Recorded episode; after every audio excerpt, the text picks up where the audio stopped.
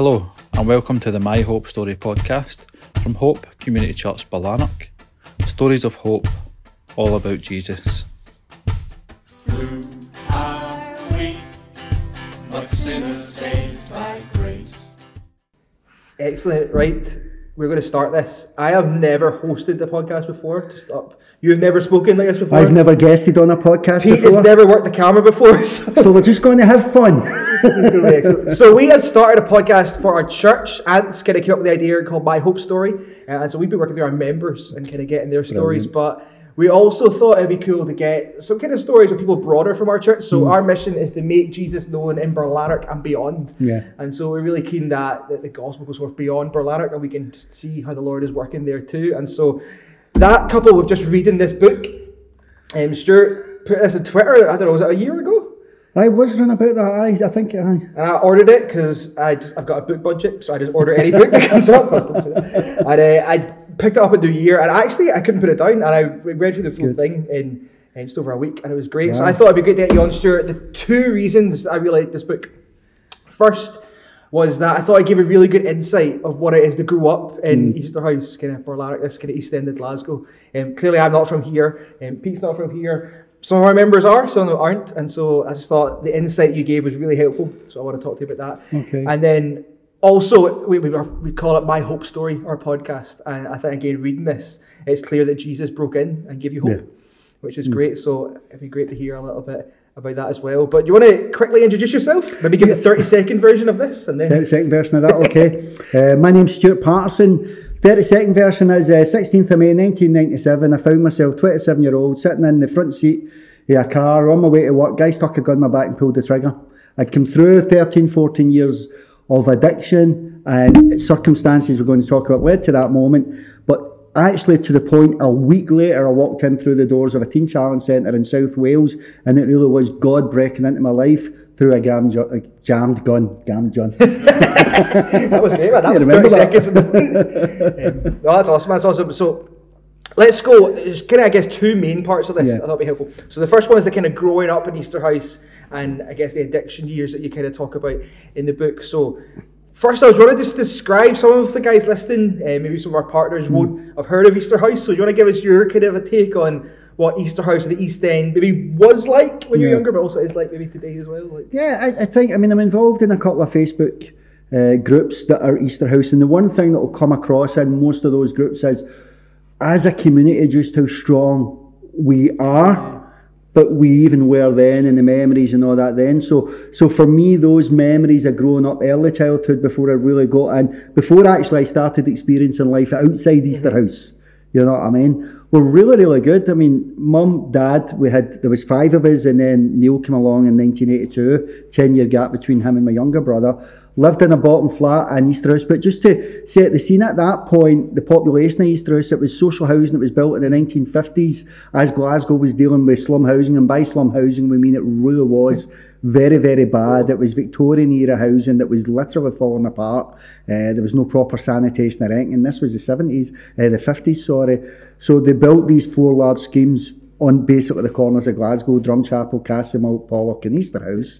And, you know, God chose Easterhouse for our family. There's no other way to describe it. But the population at that time and getting into the 80s was something like 56,000. oh, wow. So there was, there was no, like, so I think we reckon that the stats say that in the 80s, that population, something like 25,000 would have been 25 or under, which is, you know, the 60s boom and, and you know, the summer of love and all the rest of it. And uh, 25,000 people, 25 or under, there was no social interaction in the sense of organised activities for young people other than the odd church that maybe I put on church clubs.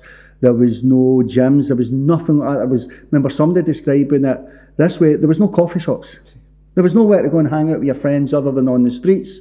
And so that became life for quite a, not a large percentage of Easterhouse kids because the image it's portrayed is that it was most of them, it wasn't. But for the ones that I ended up running with, it was like that. Family life was good and bad. My mum was phenomenal. She would do everything she could. And my dad, in a lot of ways, was a typical Glasgow male in the sense, quite uh, schizophrenic. You know, he could come home at the, the, a Friday night from work, take you camping. He's done umpteen jobs, steeplejack, chimney sweep, whatever to earn a living. But he could come home on a Friday night, take you all camping, or he could come home on a Friday night and you had to hide in your room Yeah. because uh, he'd been drinking spirits in the pub and he became You person. say in the book that he a bit of a reputation about Easter House, eh, your dad, just for... He, he, he- he did have, uh, he was a no nonsense uh, guy. He could fight, uh, he could hold a grudge. and uh, so, yeah, he did have a bit of reputation. And I think as I went into my gang and drug life, I probably benefited from that. Well, I know that I did on certain occasions when it was known whose son I was. You know, a lot of threat was removed, not because I was a fighter, I couldn't fight sleep. but uh, yeah, so there was that.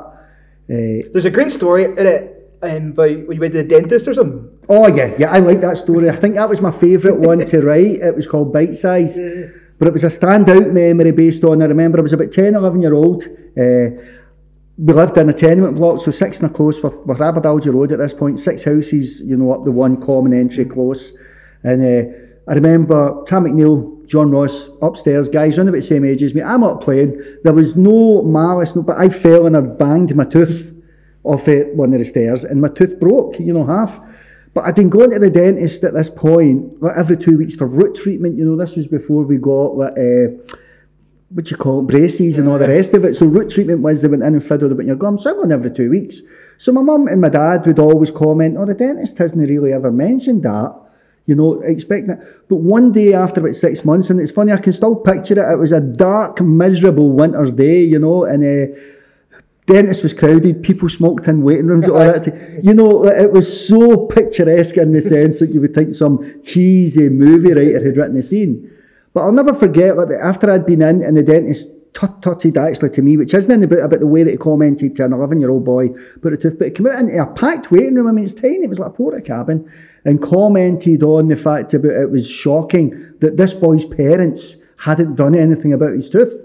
And he'd done it so that everybody could hear, which really embarrassed my mum. And if you know my mum, that doesn't really do her well. And I, I could see the hurt in her. And so, you, you, you know, the shock. So, so you know, to try and, then what she did was she went home. Mm-hmm. And my mum, never known who my dad was and his reputation, she would never ever go to him to fight her battles because she knew what could result from it. But she was so hurt this time that she did mention it. And it was quite comical looking back at the fact that he's taken my hand and, you know, he's, we've marched right down Aberdalgie Road and crossed over, uh, crossed over Wester, uh, Easterhouse Road and uh, up the side of the doctor's surgery and then around the dentist sat at the back of the doctor's, you know, and if you knew the dentist that was in there, it was the right place for him, you know, hidden at the side and into the surgery and that's this, demanded to see the dentist, but the most controlled I've ever seen a man who had no control over his temper.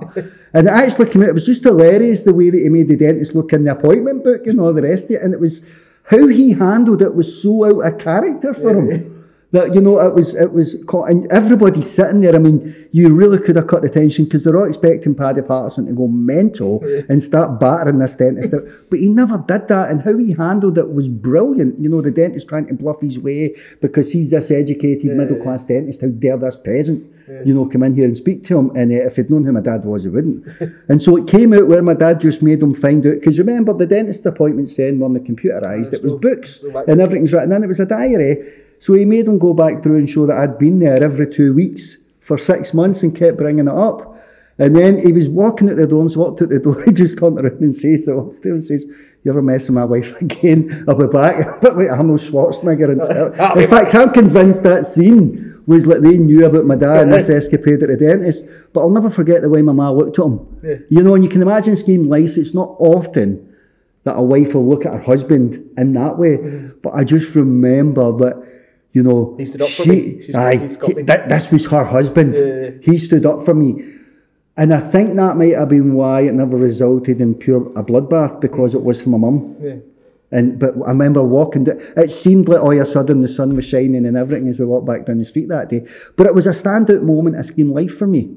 And it's funny because I've done a post on Facebook about that, and everybody talked about a dentist, which isn't the point. I'm not trying to get people to nail. You know, my book. I always try and take responsibility for. No, no, it's not there to blame my dad. I blame my mum. I blame dentists. or anything.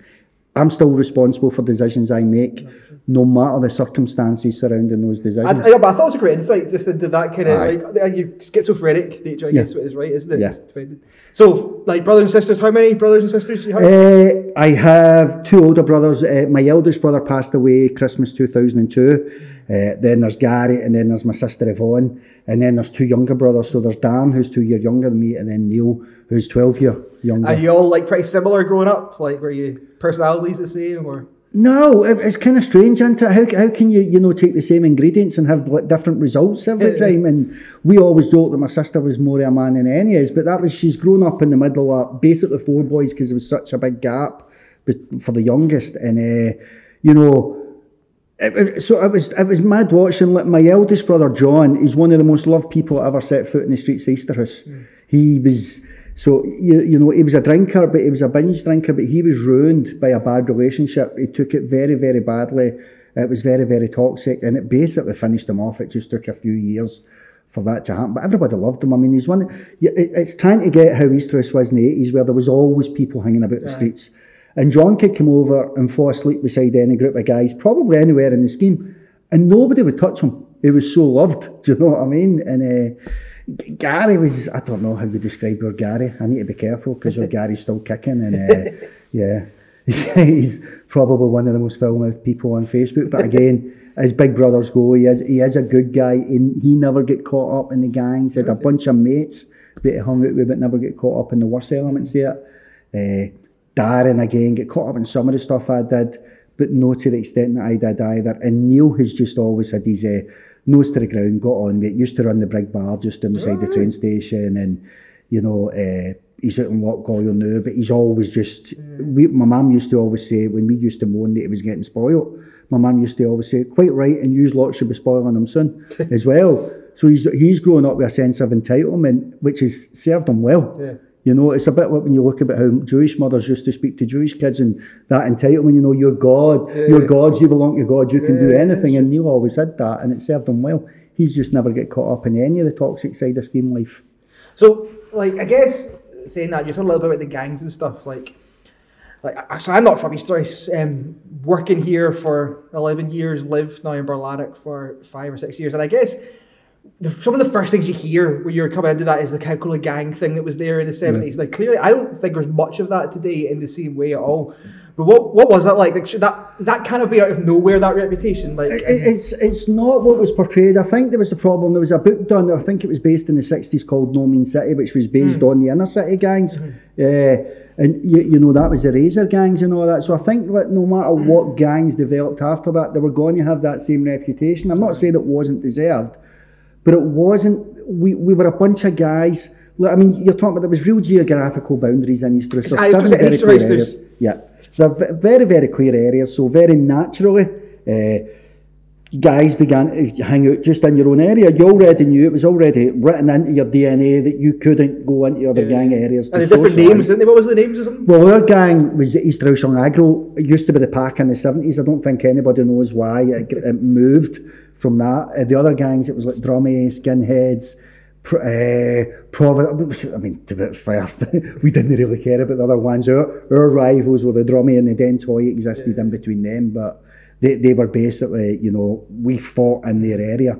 And like so that proper fighting, like some of the stories, like what was the one about the, fog. Lochend school or something like that as well? And your mum comes in, and is that the same one? There's one where your mum comes in and just well, well, there's a couple of that. So what's happened was, so that takes me through though. That skips ahead of Hutchesons', which I know you wanted to Well, speak tell about. us the story. The, some will come back. Aye, so so the gangs, it was a funny thing was so I had ended up because of how my education worked.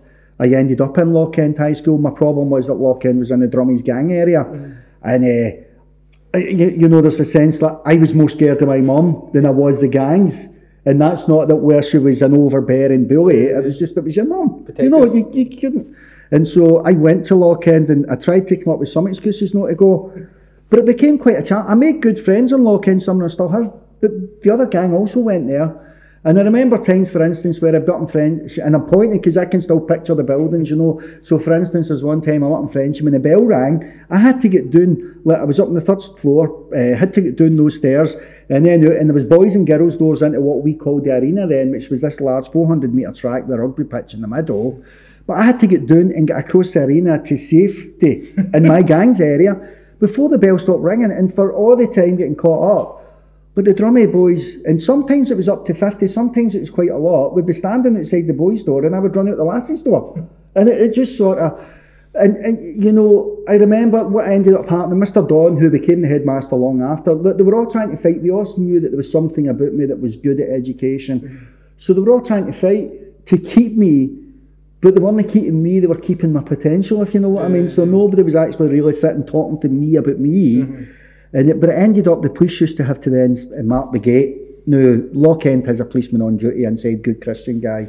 Uh, when, it's open, has a, a policeman on duty full time in there now. But at that time, it was unknown. I mean, you're talking about Glasgow. This wasn't uh, Los Angeles or New York. But Glasgow had to put a policeman on duty at a school gate because of the gang fighting. I can't fight sleep. Do you know what I mean? I just found myself in these ridiculous situations. And uh, What was the fog one? Because remember there was the fog one was, uh, you know, so in the summer, and it makes it sound like we were all about the gang fighting, but in the summer, you got the pictures, we were bored. We really were. So you would go up, and in the Bible, the story of David and Goliath, you know, where you get the Philistines and you get the Israelites up on the side of the hills, and they're all shouting about battle, but there's no really much fighting going on, and Goliath is shouting, I'll take your hard man. It was a bit like that. You know, where you'd all be shouting about it. So we were all hanging about one night, and it was a very, very, very thick fog, a proper old pea super, as we used to call it. Like you couldn't, you genuinely couldn't see two feet in front of you, and there was this like sort of silence, just you know, I don't know how to describe it, a, a loud silence, you know, Yeah. fog does, and. Uh, kind of eerie. Aye, and but it was all of a sudden there was this noise came from like feet away, and I can still picture when you got up to there used to be this path that cut across Lochend pitches, and you just seen these people coming from nowhere just running at you, and I've ducked down behind the wall. And, but I've seen something coming glinting at me, you know, just the way the light caught it, and it smashed off. Still got its scar, smashed off my thigh and cut into it. And you know, it's that sort of thing. You look at it and you just go, "Oh no."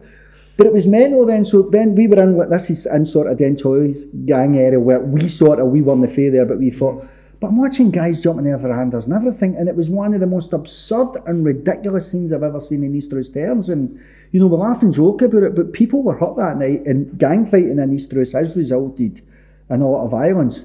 But you are talking about guys who, for the most part, aren't gang fighting. So it, even at that, it was surreal. But in the summer, we would spend the full six weeks up these pitches.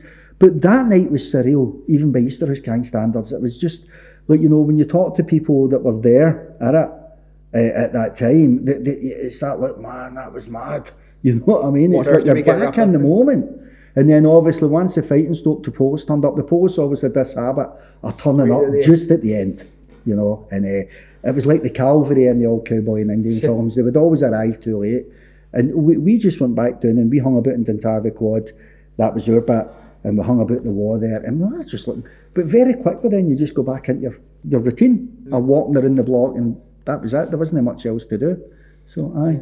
I think what you're saying about the whole boredom thing is interesting, isn't it? That's why a lot of the youth work that we used to do back in the day these days is trying to engage those guys in something else, and because whenever they are bored, there's nothing else to do. And I, I mean, you're saying as well when the communities were built, it was literally let's just build all the houses out here, but let's forget about other things that might give community. Like so, There wasn't even a school built. I mean, my mum moved into a street uh, in East Rush. You know, she moved from East End. She was at a Whitehill Secondary. That was her school. Even after they moved to East Rush when she was a teenager, she had to keep going to Whitehill because they'd built all this housing, but they hadn't built any sort of infrastructure uh, for until I think 1971, 1972. The police station was uh, on a bit of grass in the Roger Street. It was mental. It was two porta cabins. That was the police station. The, the first social infrastructure they built was Greer's Pub. Makes sense. Recipe for disaster for people, you know, working class background. That that's all there is to do, and uh, that was it. The the, the sports centre that we have, which was still, you know, we campaigned, or not me personally, because I was too busy getting caught up and running the place down. but people had campaigned for some sort of sports centre for decades, and then Glasgow Life, it wasn't called that then, built the gym just at the back of the doctors, but it was too expensive for locals to use. Mental.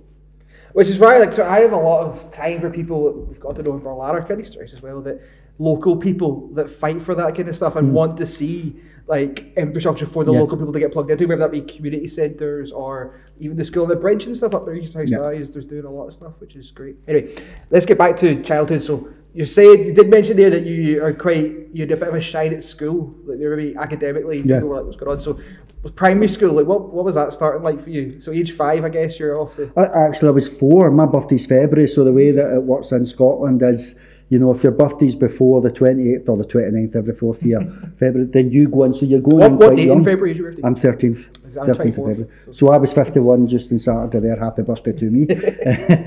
and uh, so, so I was quite young at school. And other, other than that, I mean, I, I remember some memories vivid. I remember, like, you know, being asked in primary one to say the word the. And the teacher sort of humiliating me. Like, oh no, say, you keep saying it, and I- you know, in your mind, I'm like, I'm no, I'm saying it, I'm saying what you're asking me to say, and all the rest. But my first day was a real temper tantrum for me because here was my two-year-old brother being left with my mum. I wasn't happy about that. I felt like I was being abandoned. And it's funny, I could still picture that moment as this four-year-old being abandoned. And that means Dan's got my. Do you know, my eldest son still does the exact same thing whenever he started school. His wee brother's at home, so it wasn't just you. Yeah, me, and Dan developed a history growing up where he knew how to get me in trouble because he was the youngest, you know, he was doing that. But actually, not for school. So at that time, the schools had, you know, exams at the end of the year to mark performance. It was a normal thing, and we never thought nothing of it. I don't think it scarred any of us in the way that it's made out that it would. Uh, but I, I would always come in the top three. Actually, it was normally always me and Linda Shergold were first or second, taking shots each.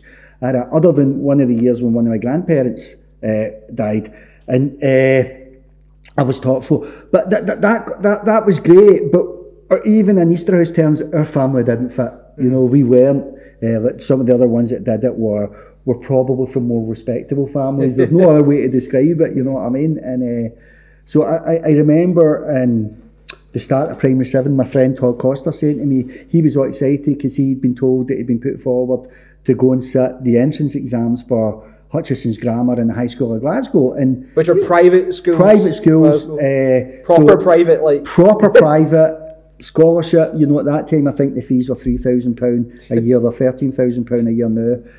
Uh, but proper private, we knew that the, the, the standard that you had to pass to get what was the Glasgow City bursary then, which doesn't exist, because we were never going to get the school bursary. That wasn't going to happen. It had to be the Glasgow City one. And so, you know, we, we it, but so I went home all excited telling my mum, oh, mum, Todd says that they've been put forward for us. So we just assumed, because I'd always been higher placed, that they get it. And my mum says, oh, that's great, they'll tell you tomorrow. And I remember sitting there the next day, and I was quite shy, I was quite, you know, mm-hmm. so I wouldn't have approached it. But I remember sitting there all day waiting and the teacher coming and saying, and I didn't, you know, there was nothing said. And I remember going home that day, and my mum's all excited. And she said, Did it, what, so what? And she, I never says anything. So we must storm down to the school the next day. And she went through them. I mean, she really threatened me. She went, Oh no, you know, Mrs. Patterson, that your son, you know, he's not, we've only put the top performing. And she went, Do you want to look at his grades over a year and tell me that because of one year you're justifying it? And my mum, I remember my mum saying, I've got the papers. Well, you know, she was going, I'm going to kick up a fuss. And what they actually says was, so it was funny watching like some of the education department and years gone by then trying to take credit for that. And I says, actually, it wasn't the school that put me forward, it was my mum. And you think that's because they thought you didn't fit? I didn't fit, they didn't think I'd fit into that setting. Maybe they were proved right, but actually, maybe if we, it's like this funny thing with school, you know, the Scottish Government talks about GIRFEC, get it right for every child. There's a couple of times I've had to go to toe to toe with the Scottish Government on behalf of my own kids where it's saying, you're failing that. You're still treating them uh, generically rather than as individuals in their own right and what's right for them. But that's because I've learned when to open my mouth.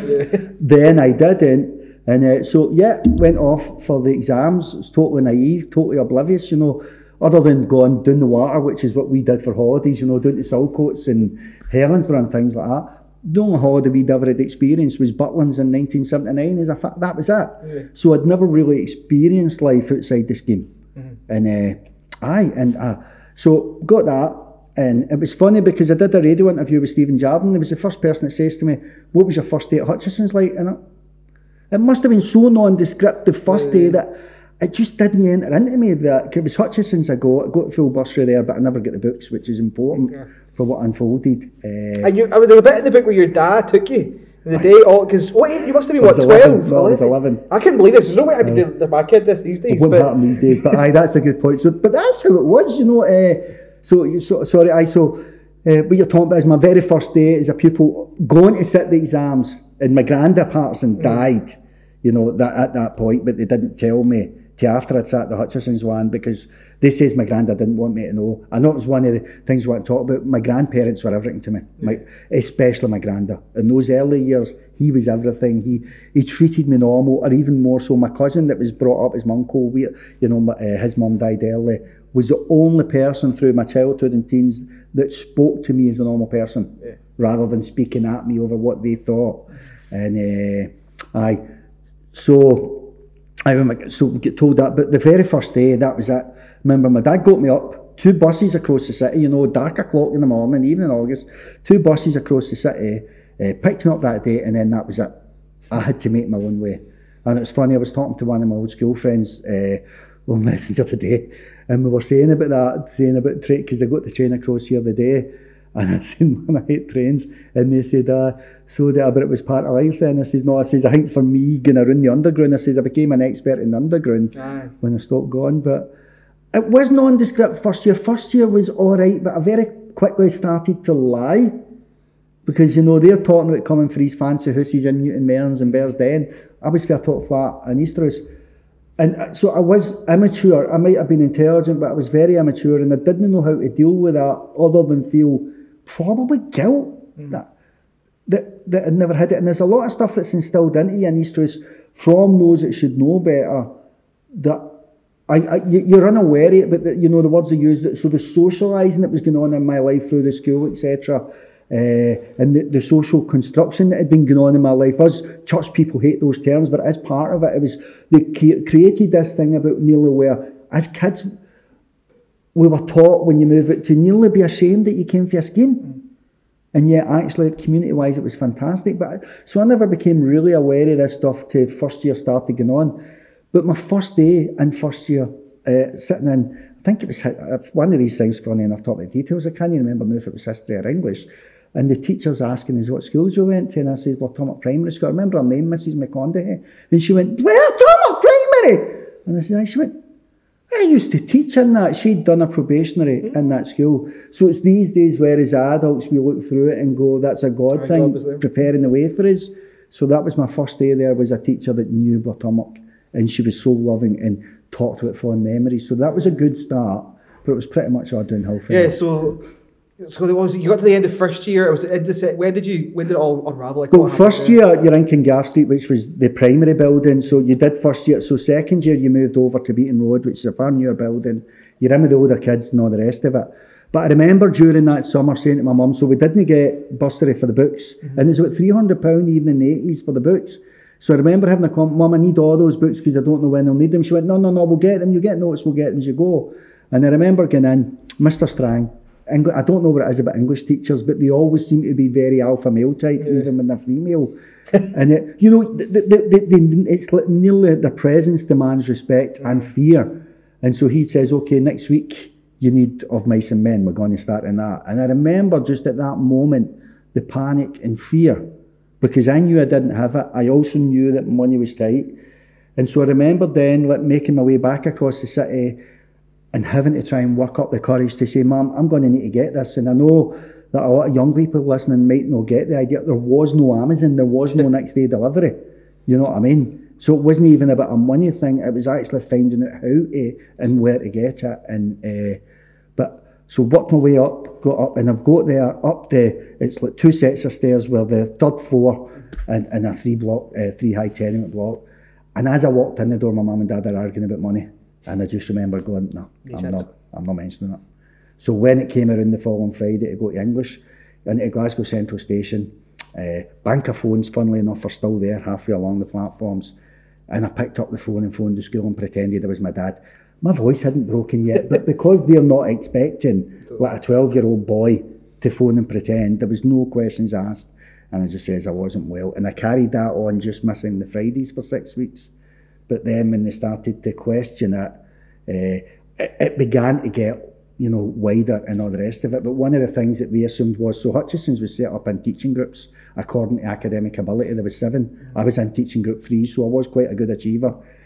They assumed that I wasn't going because I was struggling with the work. All they had to do was check my work and see there was no struggle in it. I was good at it and getting good grades. So they assumed that, so they moved me down to teaching group six, which, you know, so you can imagine as a kid already being ashamed of where I came from. No reason to be ashamed of Easterhouse, but that was how I had allowed myself to feel there. So when they moved me down to teaching group six, I was that's it, I'm not drunk. And so I missed about three or four months straight. And you said you used to just travel the underground. Yeah. Travelled the underground. I, the only time I was challenged was actually on a train. And a conductor says to me, because even at that time in the 80s, children weren't supposed to be unoccupied during school time and uh, uh, unaccompanied, sorry. Conductor says to me, I'm seeing you on here a lot, You're alright? So instead of going with a big bag of books over my shoulder, I had a change of clothes. I'd go into the toilets in Glasgow Central Station and get clothes, uh, changed, and then I'd go out. But the underground, I knew the 15 stops, I'd get off and I'd explore, because I had my trans card. Uh, I'd get off and I'd explore. But it really was such a meaningless, every day it was counting down the minutes to when it was safe to go. But I still had to watch because kids from Hutchesons' would be getting some of the trains and I had to avoid that. And how did you get found out? Like, did your mum clock it, or did, Well, it ended up that the school made an issue of it that I hadn't been attending, and there was all this.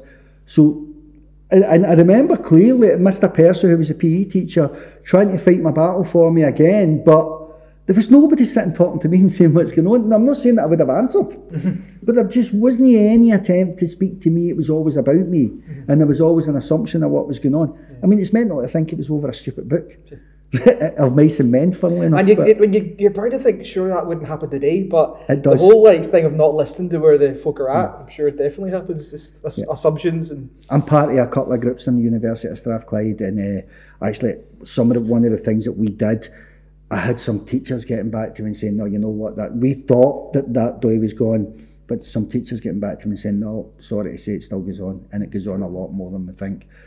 Where it's about assuming what's going on in the kid's life, but not actually sitting down and talking to them, even though that's supposed to be how it's conducted now. So yeah, it's heartbreaking. So you moved back, Hutchie, you're back in Easterhouse, Lock End. Is that where you? to go to Lochend because there was no way in this earth that I was going to Westwood because all the hooligans went to Westwood and you know and as I say, so I had to go to Lochend quite grudgingly. Mm-hmm. So yeah, and that that was mental. I remember one of the boys there who sort of was one of the leaders of one of the gangs having a go at me and the prefect grabbing him and he got expelled and I just thought, oh, no, because obviously that, that's not going to help me. But then we come to the summer, so it's the end of third year. So the start of third year, six weeks into third year, I left Hutchesons', went to Lochend. And even academically wise, I found myself in Lochend through all the classes, sitting repeating what I'd done first year in Hutchesons'. So far ahead were they in their teaching skill. And Lochend was good, but you can imagine what it's like you're sitting repeating stuff that you already knew as a kid. It was very boring. I remember even a French intern from France getting me into trouble thinking I was taking the mickey. Because in French class, and I enjoyed French and I was good at it then, but I would use a French accent because that's how we talk. And they thought I was taking the mickey and used to keep putting me out of the class. I remember thinking, "What, you don't speak to me. You know, don't assume I was the least likely to cause trouble, but there you go. Uh, but no, I couldn't last. So the day you're talking about, you mentioned earlier. So Duntarvie Quad, Easter Squad, there was what we called the drum and milk float, right? Which was a milk float and did deliver milk, but it was also used to try and come down because we would do these raiding parties into each other's gang areas. It's, I know it's mental, but so there was this one day, middle of the summer holiday. Actually, it wasn't the middle; it was the end because it was like the Saturday before we went back to school. They'd been doing collecting money for the milk run, and we'd seen them, and this almighty battle started. I mean, it was crazy, and there's kids playing, and but it was crazy, and there must have been forty or fifty involved in this massive street fight. And I think I've had a brick or a boat or something on them running, and the next thing I felt they grab of the hair. My ma pulling me at the middle of this gang fight saying, You have to go to school, Raven, Monday, you're flipping idiot. The language is a wee bit more colourful. That's a very polite way to say that. But I, she pulled me right out of that. So I lasted a couple of days at the start of the, and I just, look, as mum, I can't go here. I need to go to Westwood. I said, I'm going to get killed, and it would have been. And uh, six to aye, so that was mental. and then, so I, it was uh, mid-teens onwards that you started have dabbling in some of the kind of stuff that you got into bother with addiction-wise and things. Like how did, what was the transition there? Well, I'd already sort of started that because you're, you're looking for so that days, you know, DVD. It was wasn't DVDs. It was VHSs. There wasn't a shop in Easterhouse. It was Duke Street. So because I had the travel card, I was the one that would go and pick the movies and sort of things. Because I had the trans card, didn't cost money. There was guys that came around the movies in their boot. You know what I mean? but I would be the one that was sent there. But on the way to get the bus, I'd see some of the local guys that I'd already sort of knew, but I'd stand and talk to them. And it was great. I was actually talking about this in a university thing the other day. It was great because there was no judgmentalism or anything like with these guys. And it was just fun to hang out with. Some of them were sniffing glue. I tried it twice, didn't like it. Just wasn't my thing. But they would be, you know, so they would be smoking hash and things like that. Go, here, do you want it? And you, you would do it. But you weren't, you know, and they were like, you're mental. Why are you even doing that? You, you're, you know what I mean? So that was while I was still at Hutchie, that started. And then you were taking some of the wine, but no really getting caught up. But as I moved on then into Lochend, that became more because you're just looking for it. Because obviously you can imagine in the house it was like there was constant, there was a lot of tension. Oh, when you think and all that aimed at you because you were new at Westwood. You know what a failure. And so you would just hang out with these guys because there was none of that. Mm-hmm. And it really was just a bunch of local guys that just hung out, would build dens, would make fires, would break into empty houses because we didn't realise that that was wrong to get the wood to build the dens and make the fires and things like that. And it wasn't really malice or mischievous. And it was funny because those days, early teens, but somebody was saying about this about burglar or Danish says, but in those days it was non-existent because as much as there was a bunch of guys that get caught in that, nobody would dare because they would get battered. Aye. And we really did protect not just our own but anybody there. And people say like Easter's must have been a terrifying place to live, but it's one of these funny things. If you weren't involved in the gangs, it wasn't an issue. Don't get me wrong, it'd be intimidating walking up the quad and there's a bunch of 20 guys sitting there that all stop because you're coming to stare. But as soon as it, right, he's no for Drummer there, that's all right. Mm. And so it was kind of mental, but that was how I drifted into that. Mm. Was it that? I left school at fifth. I didn't get seriously into drugs, even though I was dabbling. It was kind of funny how it came about. So my first job, YTS butcher, I'm sitting in geography in fifth year when it sort of struck me, okay, I can leave because the age thing meant you couldn't leave to Christmas in fifth year because my birthday was February. And I remember sitting there, so it'd all been wrote out. I was doing my Highers, I was doing uh, certificate of six year studies as it was then as well. I remember sitting there one day and going, oh, I can leave. And it was that simple and that sudden. And I left. And I got a job as a YTS butcher, and I'd heard people talking about this drug, acid, right? And I remember I was getting curious about it, and uh, I was going with a lassie for one of the other gangs there. It only lasted a couple of weeks. One of the big things that came out as well as working the butcher, I was walking up the road one night because my mad always taught me you had to do these things, and they all jumped me and battered me. Right, I mean, they all set about me. I'm walking up the road. But the funny thing was, it was a guy on his own the night before had seen me walking her up that had went and go all the rest of him. And oh, I just need a gang to jump me. I can't fight me. But it ended up it was these guys that was supplying the acid. So all of a sudden, it was when I began to see a change because because they heard I was wanting it, and I'm thinking, I'm buying half of yours. But it meant I could go up there mm-hmm. because they had moved into drug dealing, and that was bigger than the gangs. Mm-hmm. You know what I mean? And that was a real big downfall for me because I could go up to get acid and none of the rest of them could. It meant I could start putting a wee bit on the drugs mm-hmm. to, to recompense me. And it was amazing how many of my mates get annoyed at me doing it. I said, but you do the same. I've got to pay for mine somehow. Mm-hmm. And so so that would be it. And that that was that then. So did work as a test butcher, done six months as a butcher. As soon as the six months was up, it was at the door. Next one, please. It really was like that. I was good at the butchers, absolutely loved it. I got my two only experiences as a 16 year old to escape Easterhouse. Aye, isn't there that down like, Northampton and Southampton, funnily enough, or Brockenhurst. Uh, aye, and it was brilliant, and it was it was normal teenage life. And it's only now that you really experience that. I never experienced anything that my daughters are getting to experience now. It really wasn't. I'm no, you know, apologising or pity pity me for it, but it helps me understand a lot when I see some young guys that's gone through that. They know you understand that. They're not gone through normal experiences that we need to mature. And uh, so I got there two escapes, but I get just get caught up in that side of the drugs, and it was never about making money. I loved the buzz and the lifestyle. Absolutely loved it, which was my downfall. When it came to drugs, I ended up at times I was taking up to seven LSD a day. It was another world. It just it was an alternate universe. There's no way you're in it. Take speed. You take any upper, you're also start then taking other drugs like temazepam and that for the doing to get asleep and fighting it. And uh, you would sit and have these incredible conversations with other guys that was stoned, kind, kind of mental, but you really would sit and philosophise about some of the greatest stuff going on. And uh, but it was such an escape from what was normal life in a scheme. And our, our normal life, bear in mind, there's still a lot of, you know, more than 24,000 of these kids are no involved in this at all. But it was such, once I was in it, that was it. And it's that the West of Scotland thing I always took as much as I could as fast as I could to get stoned as I could, which meant swallowing, or even when I started on speed snorting, it wasn't enough for me. I had to, so very, very quickly I moved on into injecting uh, before, you know, all this was in my 16th. Such a massive decline just in my 16th year. And how, like, so you talk a little bit about how that changed your personality or changed you, like, as a person, like, because I guess it just numbs you, does it? Like, you just kind of become so focused on yourself that you. you, you don't even think about it in those terms. You, you think about it in the terms of getting your next fix. So you still hung out with other guys. But I, I, I think I seen myself even very alone, as a loner in a crowd and feeling very, very different. Now, the reality is that as you come to faith, you begin to understand that everybody sorts of feels that way anyway. But it's one of the great lies and tricks of the devil is that you feel you're the only one experiencing that, so you don't talk about it and you withdraw more and more into yourself. And it became about getting the next fix or the next buzz mm-hmm. out of the lifestyle. But I had some really, really good friends and we did have a lot of good times, which is part of the problem. You know, drug addiction isn't always a Trainspotting, you know, vision of it where it's all madness and chaos. Because otherwise we wouldn't keep coming back after it. It was the lifestyle around it, the hanging out, the drives to It's still part of that community, isn't it? Like, it's the community of people who are using for sure, but there's still that sense of we're here together. It was quite a strong community, uh, especially those early days, the you know the teen years when once heroin hit Easterhouse, because heroin wasn't part of Easterhouse, even the drug dealers kept it out because they didn't want the heat that it would bring for the police, you know, so they were quite happy. It was like things like Temgesic, which was a pharmaceutical morphine-based painkiller, which is what we took for years, and things like that. But it was a, it was quite a good community as well. We didn't we hadn't started ripping each other off or anything like that. We, we sat and we got high together, we got stoned together, we sat in hussies together.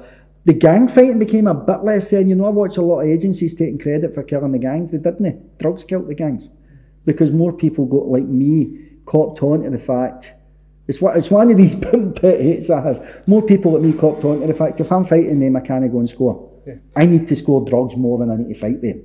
And as that became more more prevalent, the gang fighting by its very nature tailed away because you started to be pals with the guys that you used to be trying to hit with baseball bats. So, but I it came, it came a more insular world. Uh, And so would all of your friends at that point, all of your community be hanging out with Yeah. people you'd all be using together? no, co- no community outside the guys that was taking drugs. And most of them had a fear of my dad. So whereas a lot of the other houses we could go to those houses, nobody came to mine. Nobody would even come up and chat my door. So there was always that where I had to make sure, as much as I could, that that life was separated from home life. You know what I mean? Because what the, the consequences of the two coming together would be Which is like, uh, we'll get on maybe in another part if it's too long, but to how we minister and that. But one of the things we've always been saying is that because that's the case, if we want to see someone come out of that, you need to be a community for them, don't you? Because you can't just be like, well, that's fine. Stop taking drugs and come here on a Sunday morning, and you'll you'll be fine. Yeah, I've had, life is- I've had some good conversations with pastors on that very thing where they'll say, I remember a few years ago, I won't mention the church because, you know, we're all on a journey learning to deal with it. We're all broken to different degrees. But it was about, well, how do we get them to stop coming in stoned on a Sunday? And I was like, well, sorry, why? And well, you know, they're upsetting people. I said, well, tell the people it's getting upset to find another church. You know, because that was, I hadn't really learned grace in my conversations at that point, but it was the truth that was right. So if you want to reach out to the broken, they don't have the capacity to come straight. They don't have the capacity. I bet surely they can trust God. And I says, well, maybe the question you should be asking your congregation is, surely they should be trusting God to be able to deal with them. And I says, it's a journey. I says, and as that goes on, we call it discipleship, but you can't tell someone that's just wandered into a church, here's what we're going to do. We're going to teach you and train you to walk in righteousness because it's so frightening to somebody whose only thought through their whole addiction has been, I mean, that's why my book's called Completing the Tenner. How do I get my next fix? It's so alien to them.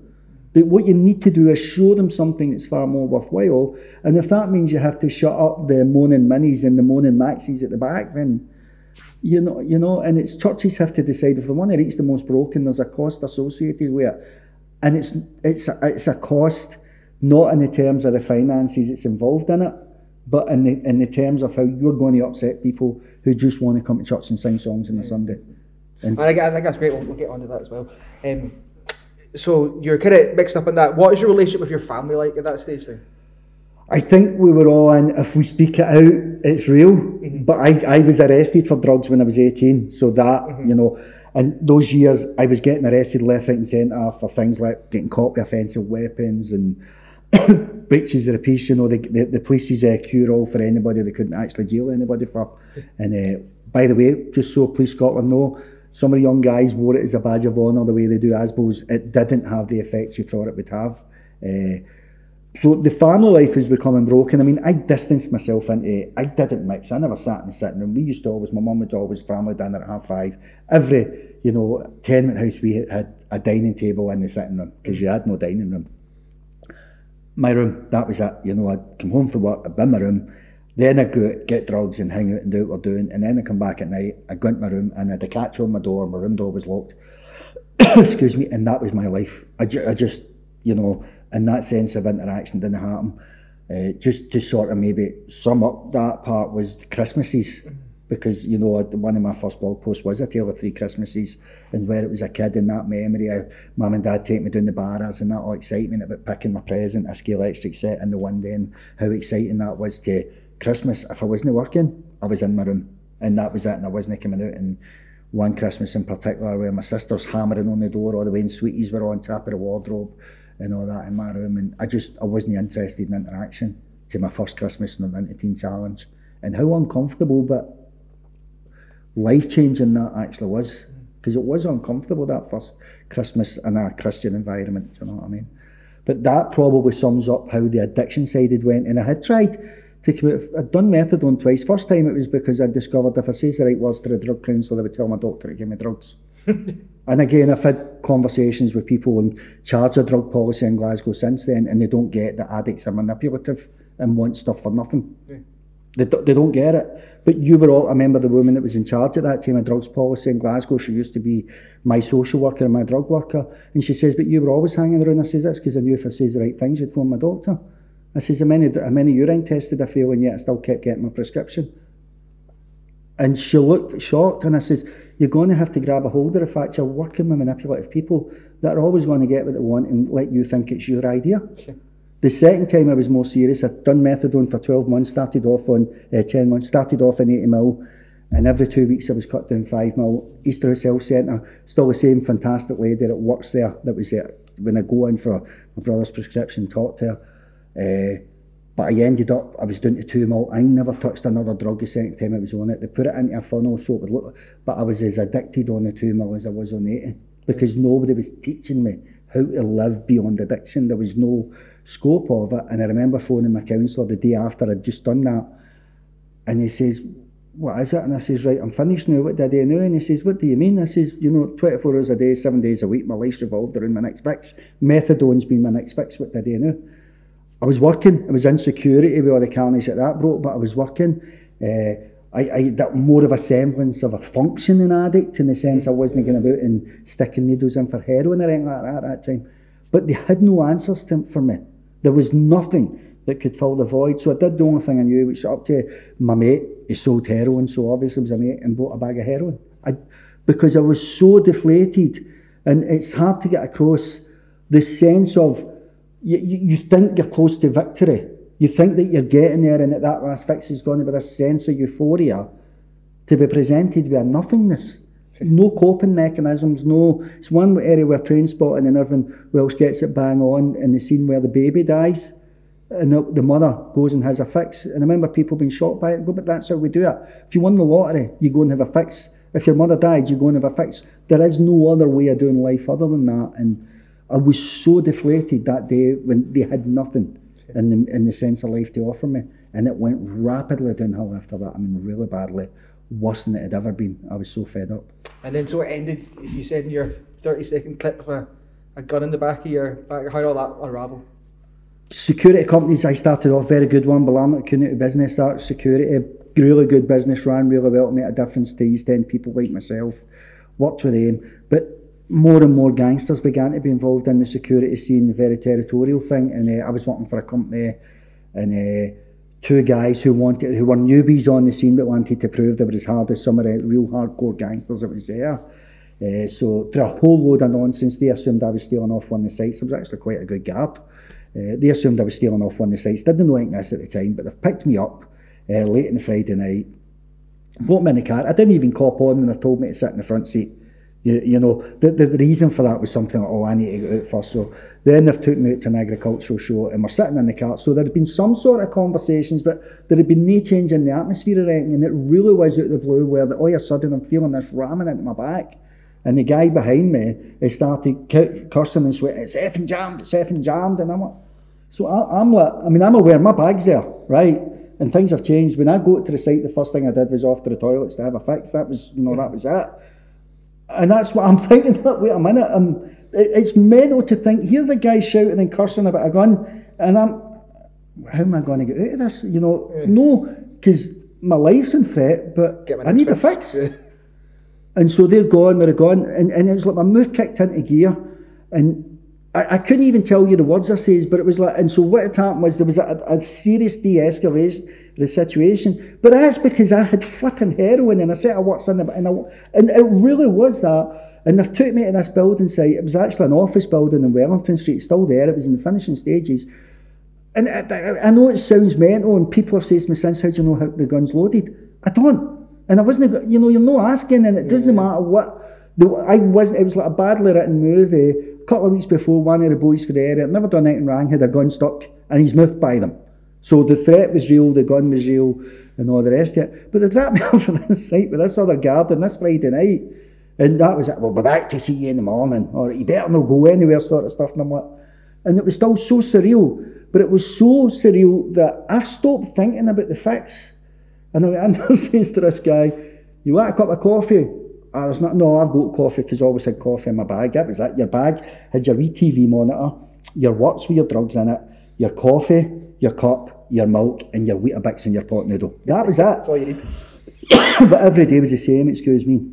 I've got some guy says, so says to this guy, you want a cup of coffee? I said, I've got coffee here. Aye, but don't give me any more than three grains, because any more than that's too strong. I remember, what? and, and looked at him, and I think that probably shook me more than getting a gun. So I'm, I'm on a building site with a fucking maniac. but I left the site very early that morning. I says, mate, I'm just going up to the shop, and that was it. And I went back in a you know a whole series of events. But that Monday, that was a Saturday. That Monday, I was put in touch with a pastor for the teen cha- that worked with Teen Challenge.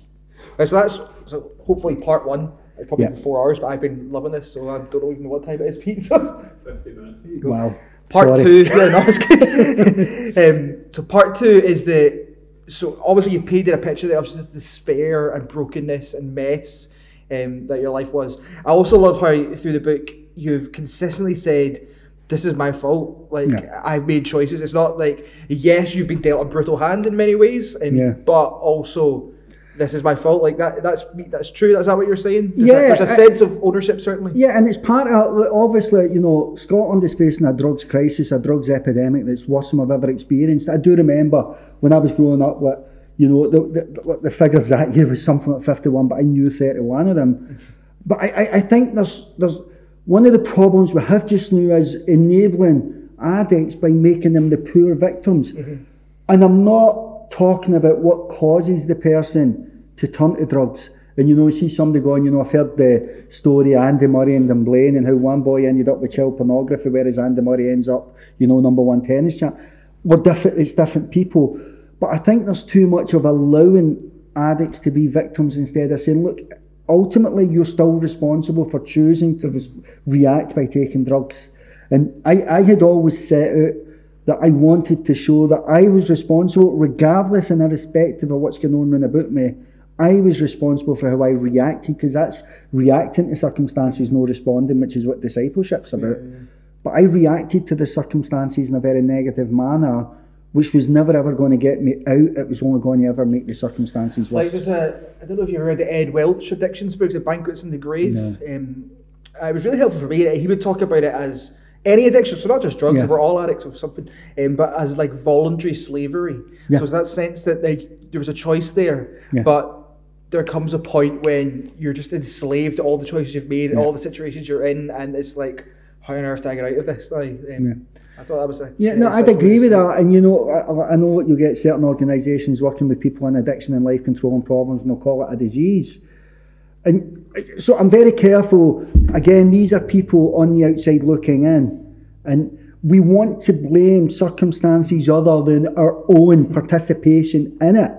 You know what I mean? Uh, we're in the middle of a pandemic. Whether you agree with the government responses and how to deal with it or not, it's neither here nor there. But we're giving ways to lessen the impact on both ourselves and others. And addiction is the same. The problem is that why you, you, you know why you're enslaving yourself. It's like the old biblical talking about a bond servant, a slave that's been set free, but then chooses to submit back to the master. Uh, and that is what you're doing. It's that willingly, and you do it for something as simple as chasing after the next fix.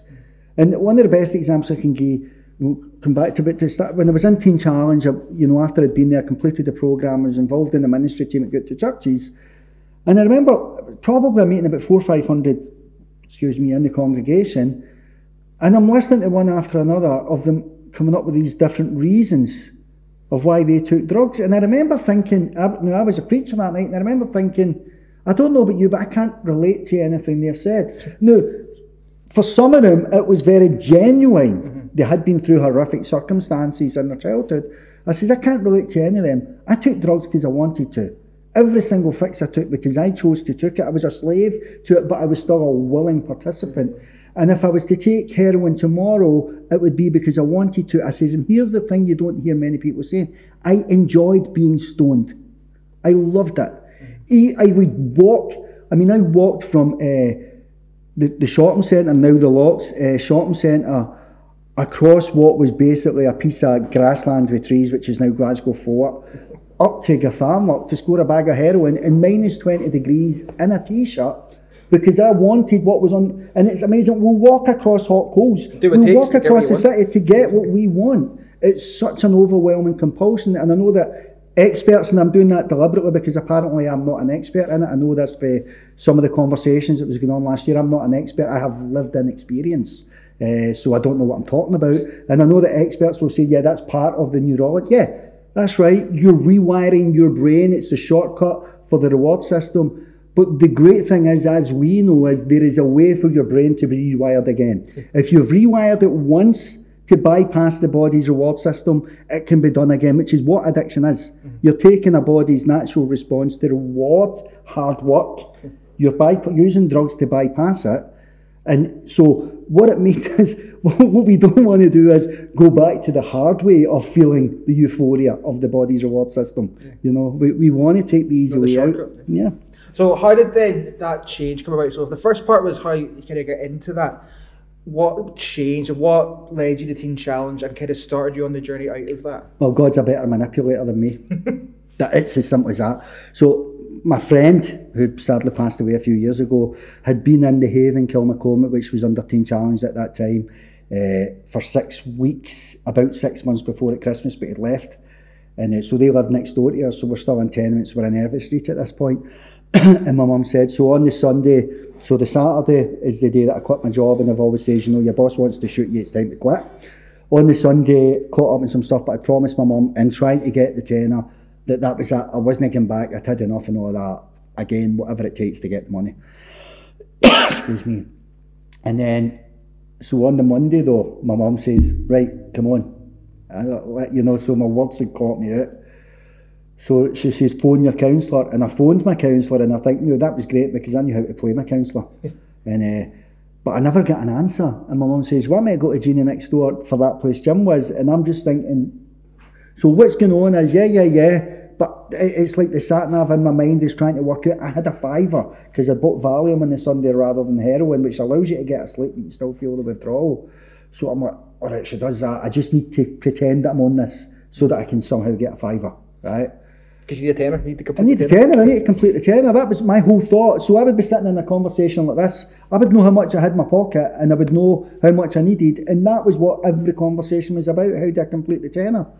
And so she went next door to Jeannie and she came back in and says, Oh, was she no in? She says, No, she says she's going to have a look for it. So the next time she comes in with this card, and it said, Pa- I'll never forget, Pastor Ken Prasad.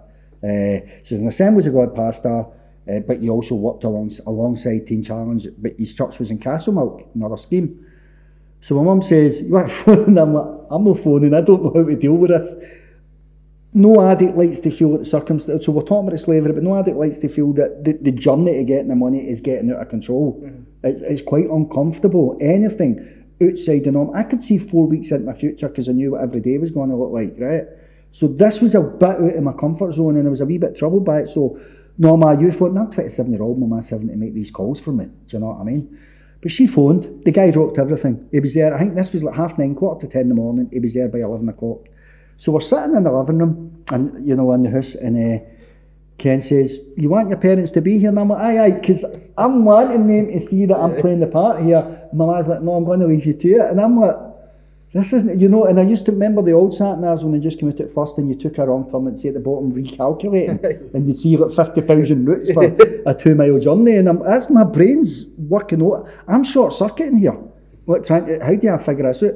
So Ken's he's talking away and blah blah blah and telling me that he's making all these promises about getting me into rehab and the Teen Challenge bus which had always sat outside the needle exchange which was in health centre. I haven't known it once. I wasn't I mean I was in a terrible state at this point. My skin was all broken, hair was away out there, I had a beard away down there. This beard is a wee bit better groomed than it was then. I wouldn't even change my socks. Anything that got in the way for me waking up and going and looking for money I couldn't be annoyed with. And I'm sitting here and he's saying all this stuff and it's sort of going in and it's no, but I heard him say, we're going to try and get you into rehab in seven days. I didn't know at that time the Teen Challenge journey was six weeks, mm. you know, and having to show up at the bus. Didn't know any of that. But I'm just sitting thinking, how can I work this? So he went away, and I have to be honest, I wasn't that bad after he left. My mum's sitting talking and making plans, and I'm just thinking, I need to get a, that's what I'm thinking. But I started to get very agitated. That t- I mean, like, it wasn't even that my body was strong. It should have been. I hadn't had any heroin for since the Saturday. This was Monday. I had never gone a day without in years, and so you know. But it was like a, what I call. It was like a psychological craving at that point. I've no had. I need to have. Mm-hmm. And my mum said, "Do you want me to phone that guy? It was out the day." And it was like, you know, the sat nav kicks in. That's it. We've got a, we've got a route.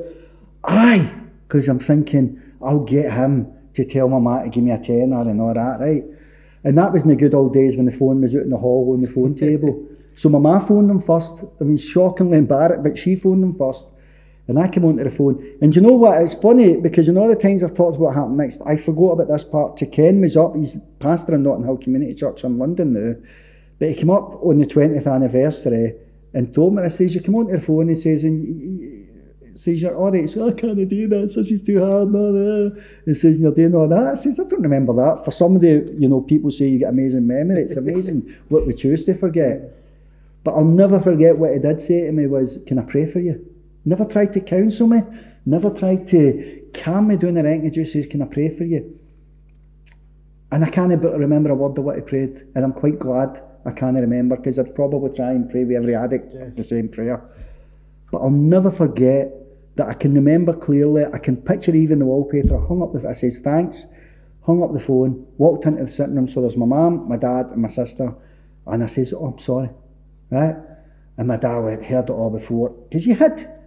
And my mum went, "No, look at him. He's different. No, I'm not feeling different. I'm not thinking different. I'm oblivious to the fact that I'm not thinking I need a 5 mm-hmm. I'm totally oblivious to that."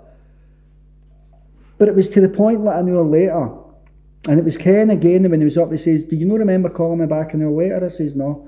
He says, "No." He says, "Your mum made you phone me back an hour later because you were all right." And I thought, well, my mum's no patronising or anything like that. So, and I, I remember then.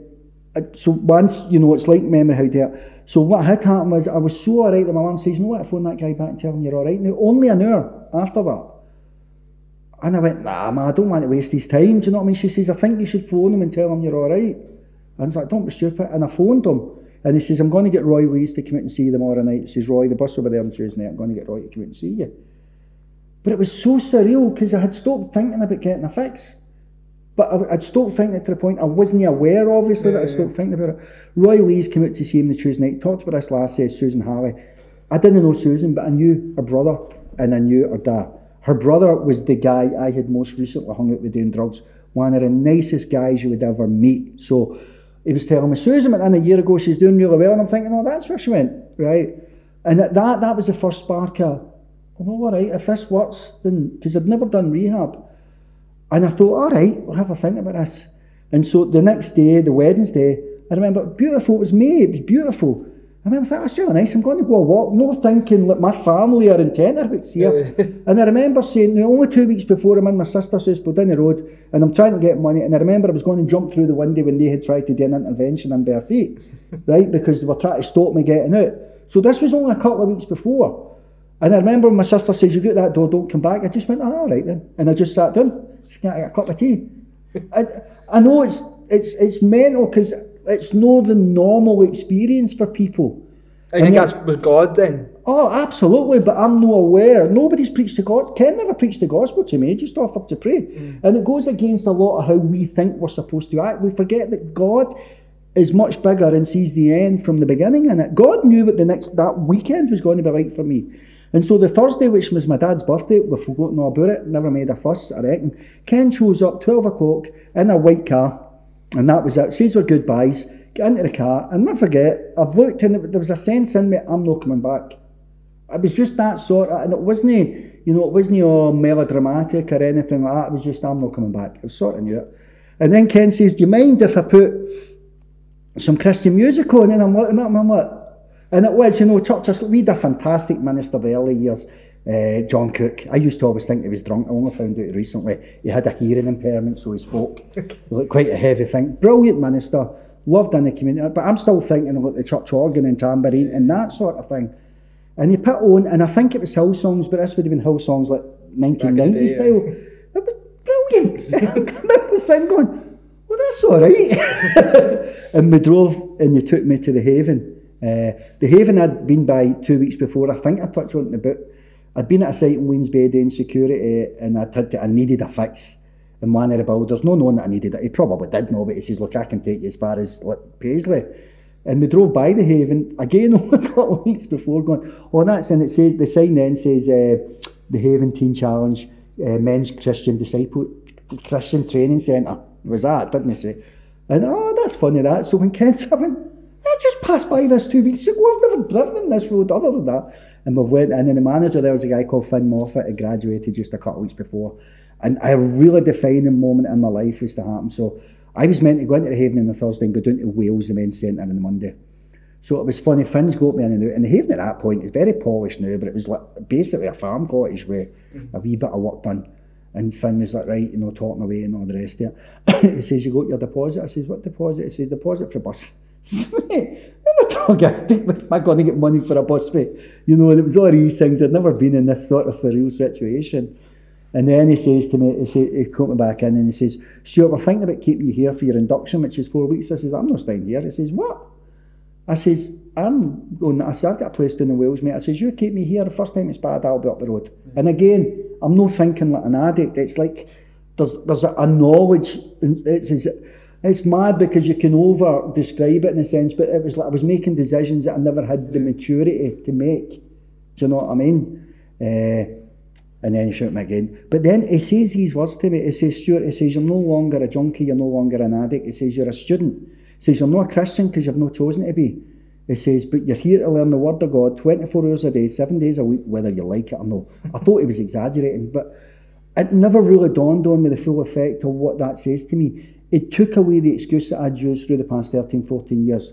We're Completing the Tenner was everything, my addiction was everything. I can't help it, I need it, all that. He said, you can't use that as an excuse anymore. It's now about moving forward.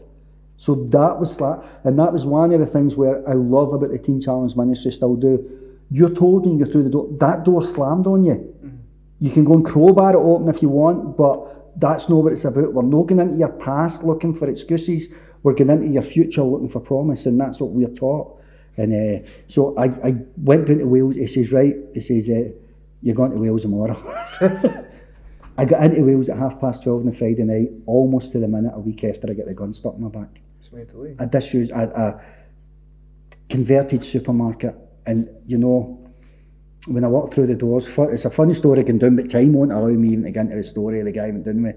But when I walked through the back door at that time of night, for the first time in my life, I felt home. And I didn't understand it, I'd never been. But going through a back door, even though I was going through the search and my bag's been set, the peace in me, still nobody had preached the gospel. The peace in me though was incredible. It really was. I just thought, you know that relief you get, that sense that everything's right. first time in my life ever experienced It's awesome, that. like I guess, to look back.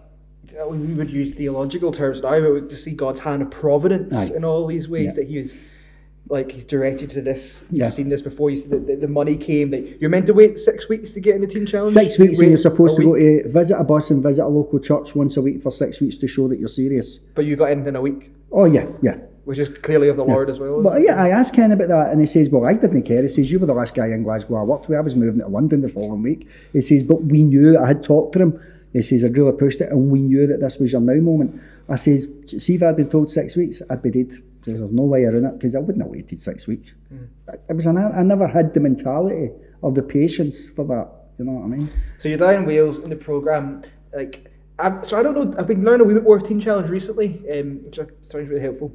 Like, and it's very Christian. So you, as you say, you're there, you're it's a training centre, whatever they call it. Like, Yeah.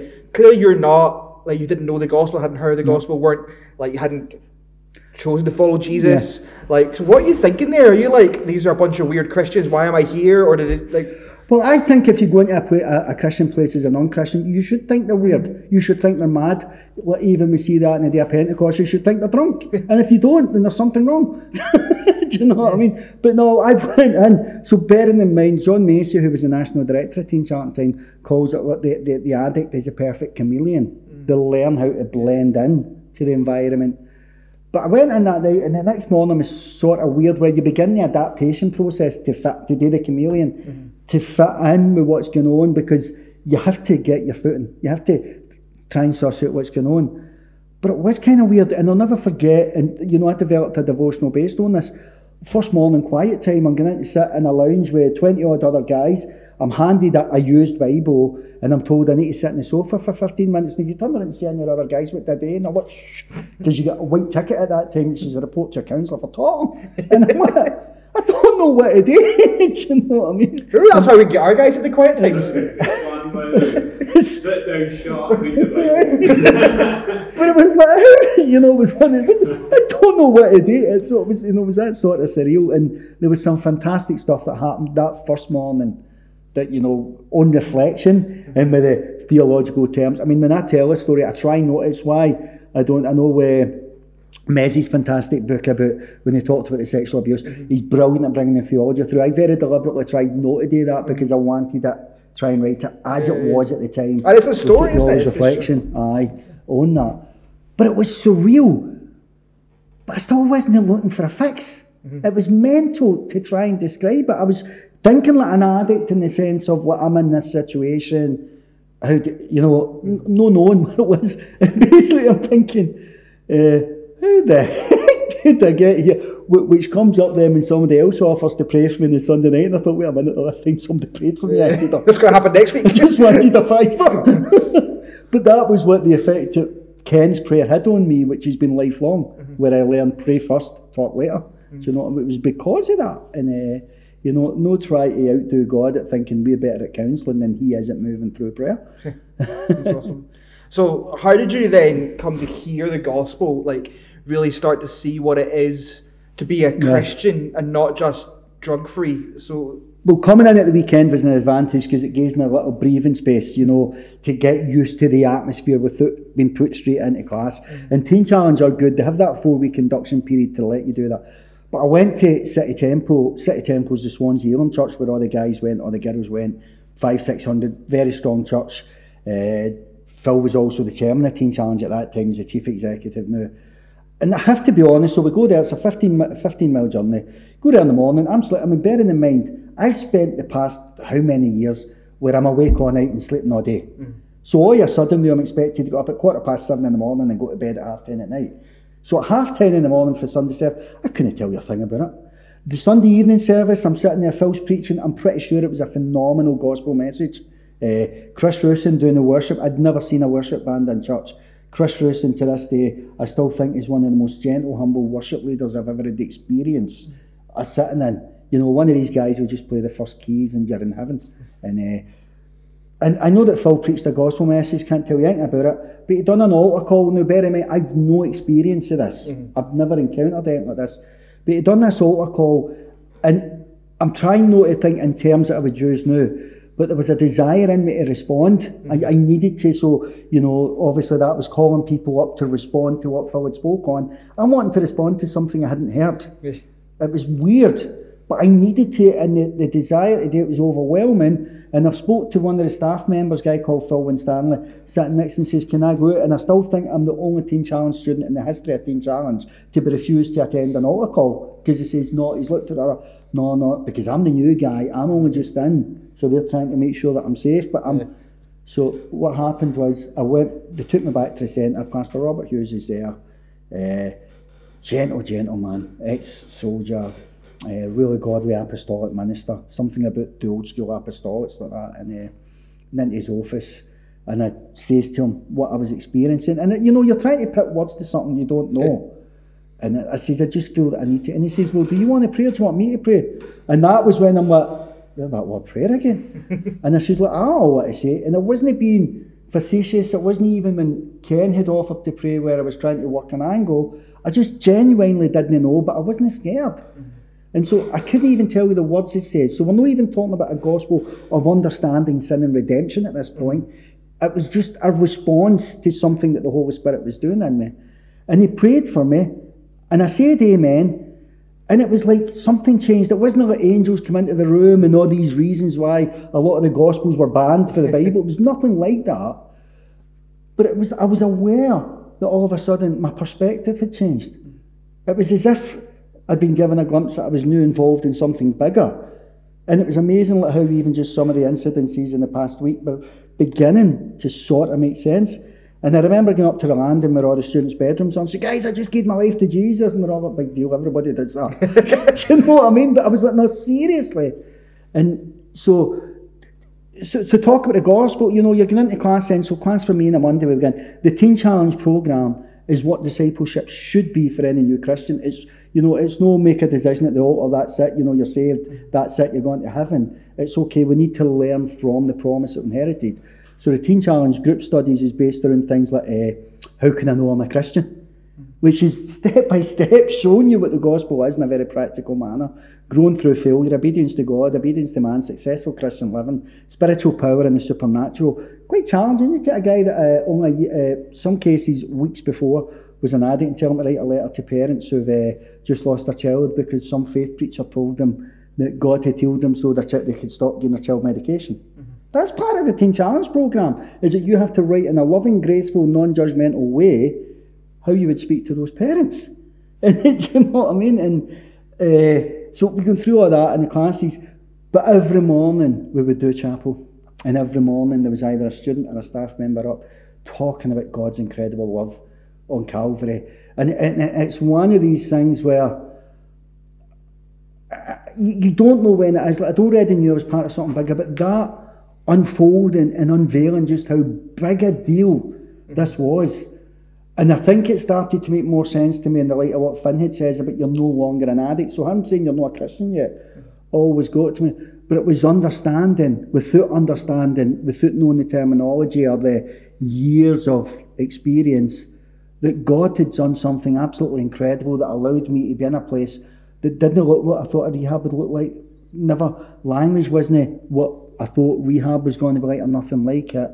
And actually the people were so different from anything I'd experienced. And so there was the gradual unveiling, even though there had been the moment of beginning.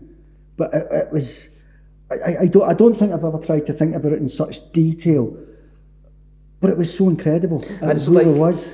Was there then, what you saying, like a kind of a gradual dawning of, I guess, what we might say is conviction of sin, like an awareness of Oh, that some of the started, well, that choices you started? Sunday night. I remember going into my room the Sunday night, shared with a great guy from Dublin, and it was like, I had been told, here's what will happen. So there was this sense of, it's normal teen challenge language. What's going to happen is all the Holy Ghost is going to take you on a journey, right? And they call it uh, the forgiveness journey, take you through. And it wasn't it. So whereas before, if I'd went on this, I'd have needed to get a fix because the guilt and the shame would have been Yeah. overwhelming.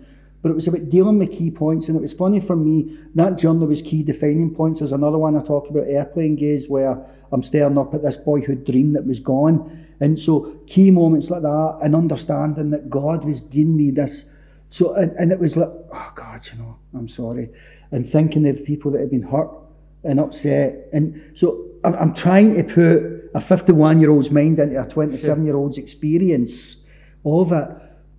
But at no time did I feel condemnation. Mm-hmm. At no time did I feel, but that started, but it did get harder because bearing in mind as an addict, anytime you're dealing with crisis, you have a fix. Mm-hmm. And it wasn't even that I never had that coping mechanism, but I never even had the awareness mm-hmm. of having it, which meant I really was naked and this I had nothing to protect me. I had no way out, no escape from it. And I think it's one of the greatest advantages someone that's in addiction has in coming to Christ is that sense that your coping mechanisms are so obviously wrong that when you know you can't turn to them, you have no choice but to turn to Christ. And I think there's also something is there about when you're aware that your life is a mess, when you're aware that you are a sinner, you've made some stupid choices, you've been rebelling against God, and you've been causing a havoc for everybody, and yet Christ loves you enough to die for you. Yeah. That those two things together just it just magnifies the love of Jesus, doesn't it? Because it's like I'm like this, and you still did that. Like, and uh, yeah, it's, it's awesome to hear you that kind of come through. Well, it's on. one of the things because bear in mind you go to people in the scheme, you know, and that's a lot of friends, and you say, you know, what got me was God loved me, and, I, and I go, look, I'm from the scheme. I did drugs, I did gangs, I had done everything that was wrong in life. I was so caught up in an unchristian, ungodly life. You know, I was even with my mouth. I was worse than John Newton, who wrote Amazing Grace, who even a ship's captain was embarrassed about him how much it cost. So I says, I get all that. But it was how practical God's love was shown us to be, mm-hmm. and how we miss out as church leaders if we're not taking the same practical step with ministries like Teen Challenge do, which is discipleship. Because that's the unveiling of God's love.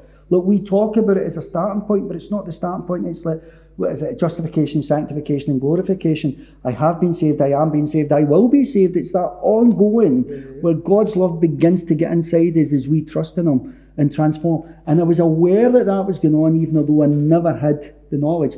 But it was hard work for the first two weeks. And again, I love that because again, one of the things we're trying to talk about discipling, like, is that very much like this matters in life? It's not just as you said that one big altar call moment. It does matter, and it's going to be hard. And again, guys I've spoke to from similar backgrounds would say that like, this moment's great, but the battle gets more intense in Yeah. some ways, like from that word on. Um, so it's good to hear that. The other thing I've, I kind of clicked from your book is there's a real love of the Bible that kind of came through. Like you're spending a lot of time, like in quiet time and stuff with the Bible. Like was that did that just come through Teen Challenge I or? had good people. I had good people that just loved the word. I mean, the most maligned book even in church these days, Leviticus. Jim Stead, whose wife just passed away, Jean was a legend. Uh, I, we're we're getting distracted with the other Pete back there. Just I'm just make making sure it's okay. right. The camera's okay. Yeah, we're all good. Sorry. No, that's okay. Uh, I was like, I listen, missed something while I was doing all that. let me look at this camera. Life has distractions. I had good people that showed me, you know, that it wasn't about Old Testament versus New Testament, but it was about Christ. It was about God's love for us seen through Christ. And you, you know the cliches that we take, you know, the Old Testament is the New Testament concealed and the New Testament is Old Testament revealed. You can't have one without the other. And just that absolute love for it. And it was what happened to me. It was why, look, as I says, it- it's uh, one of the defining moments for me was when I realised about nine months in that there's something I hadn't thought about. And it was like, you know what it's like when you're, you're nearly trying to force a thought through into your mind, but you don't know what the thought is. And when it came, it was so overwhelming when for the first time I realised that I hadn't really thought about drugs. Smoking is different. There was one episode with that, but I hadn't really thought about drugs in about nine months, or about six months in this nine months. And to think about that in the context of what we're going through as a nation just now, how utterly stupid that sounds, but it was the reality of my situation. My wife describes it best when she says, you know, it's like when there's a toddler running around with something dangerous in their hand, you don't draw their attention to the dangerous thing, you offer them something far more appealing.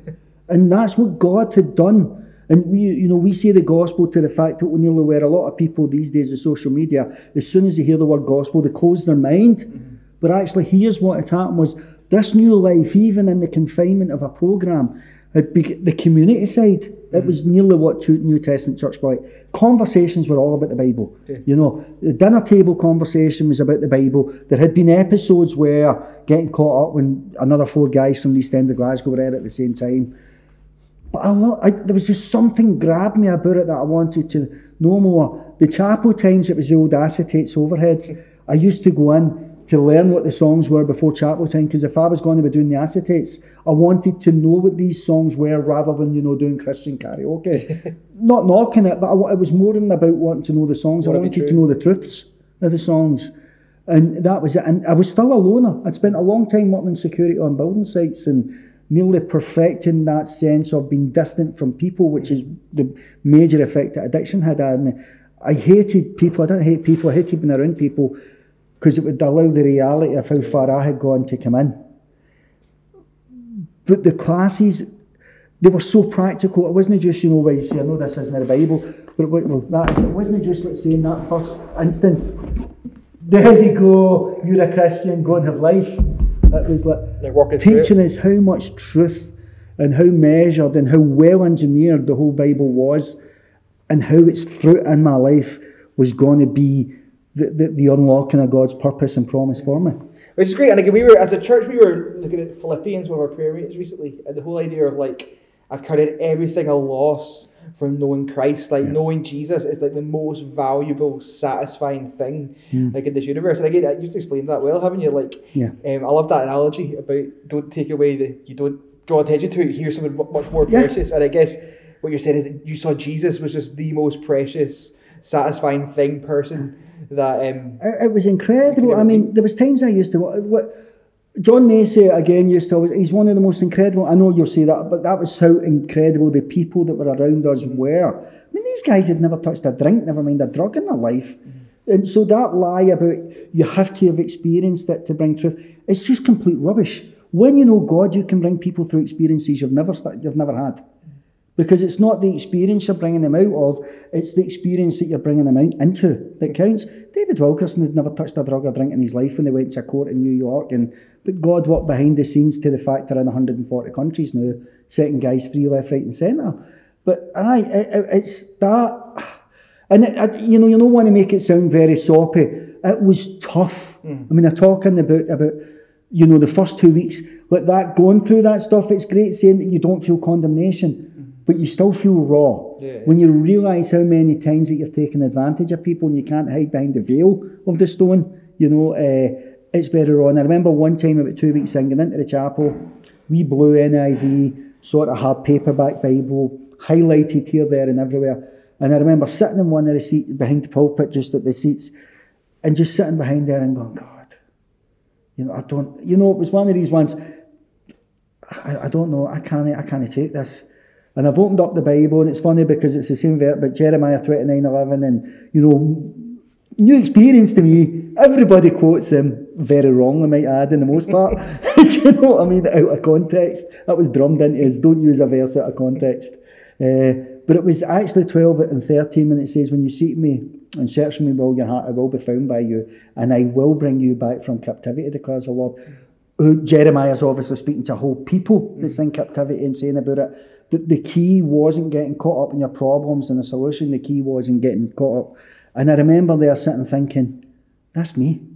I just got it. That that's me. And uh, you, you know the hymn which we've been singing, long, long my imprisoned spirit lay, fast bound in sin and nature's night. Thine eye cast a, a defining. I, I woke. I've forgotten the words. I woke a dungeon flamed with light. flamed with light. My, chains, fell off. My heart was three-eyed rose went forth and followed thee. The boy that came into the chapel two weeks after I had made a decision, and the man that left, probably just 15 minutes later, were two different people. It was so incredible. And again, it's just awesome to see. I mean, that what's a couple of weeks and what the Lord did there. Mm. Like you two weeks ago had no thought about following Jesus or no, thought of No interest. leaving this behind, nothing. And then God's like, I'm doing something here, and kind of just pulls in. What was it saying, Jude? Like, kind of snatches you from the fire, From the fire. and is like, "You're mine. We're going to change this." Like, And it, it is the reality. I mean, there's some guys in addiction where it is like you know, like it says in Jude, not we have to be gentle with. Mm. But there are others, like thankfully, men like Ken Persad, Roy Lees, and those others seen it in me had to be snatched and put into a whole different location. They never argued with me. Finn never argued with me and said, "No, you need to stay here. We've decided." Bear in mind, that's what I had my whole life mm-hmm. from Hutchesons' was everybody else deciding without listening. Whatever happened with Finn, whoever he spoke with, thought, "No, we're hearing what he's saying." So all this was new to me, people actually hearing me. But to sit there that day, it's you know, it's again we say that in it because we see people talking about how the room was filled with a Shekinah glory again, not really understanding what these things are. And it was like that, but it was a sense of me. It really was like this presence that was flooded with light. And it isn't like that was there present as a never present, but it was one of those moments where you saw through a veil darkly. And you, and you just got it. And I went up and I changed, and I must have had the biggest grin in my face. But there was moments like that all through. I remember going into the programme, me, actually a boy no far from here, Ronnie Fullerton, we used to take shots each phoning Roy Lees every night saying my heads are wasted. And, and I remember phoning Roy and saying, Roy, look, see when me phone, see as soon as I go, my head's wasted. Or, what?" just hang up. You know, we're, just, we're going through a bad patch, that's all right. We don't really want to come here. And it was all that learning how to deal, to cut those things off. Because bear in mind, we were good at manipulation, right? And apparently I phoned that and tried it with my mum and all, and my brother-in-law was raging. He was like, a bit of cheat, but anyway. and, uh, but I, I, you would pick on the weakest. But th- th- there was, there was, I remember one time, it was a proper mental health blackout I was going through. I was a bit far into the programme. Evening class was personal study, you studied what you wanted. And I remember I felt so down. I mean, probably about six months. I just felt, and it was like a cloud of depression coming on me. And I'm walking into the lounge in Teen Challenge. It was quarter past seven. I know because you walked in and the quote was there and it's imprinted. And I just, and, and something struck me. I don't have to feel this way. I can. No, I'm not knocking people that are genuinely suffering from clinical depression. Mm. I'm talking about those that know the clouds coming upon them, where they're going into. You know, we we we will diagnose depression these days so easily when actually somebody's just going through a, a bad time, and we'll we'll prescribe medication rather than say, you know what, you're going through a bad time, you're going to have to go through it. But something again struck me. I actually don't have to feel this way. I can choose mm-hmm. not to dwell on that. And I went back to the class, my friend Mark Gamson, who was a staff member at the time, sitting at front, and he pulled me up and took me. He says, "What are you grinning at?" And I, and I says to him, I says, "I can't help." I says, I, says, Mark, if you'd seen me and a couple of other guys just twenty minutes ago, says it really was. It was like that. And again, it was these wee learning experiences, not to indulge your pain. So I guess the that's the kind of part two here is what Jesus was doing, breaking in, saving you, transforming you, awesome. And then the next part of that is you're then called into that ministry yourself. You're given like preaching opportunities and stuff. Like, Yeah. um, How mental is that? what happened there? What's God that? doing? Does he not know who he should be? no. I remember the first time Paul Evans, the boss, again, another really good man, uh, taught me some really good life lessons in quiet moments. And uh, but I first time, so you would share the, the ministry team was a ga- bunch of, on average, ten guys. Most of us had been through the program, going into places like churches and schools just to share our story, to promote the ministry, but mostly to push the gospel.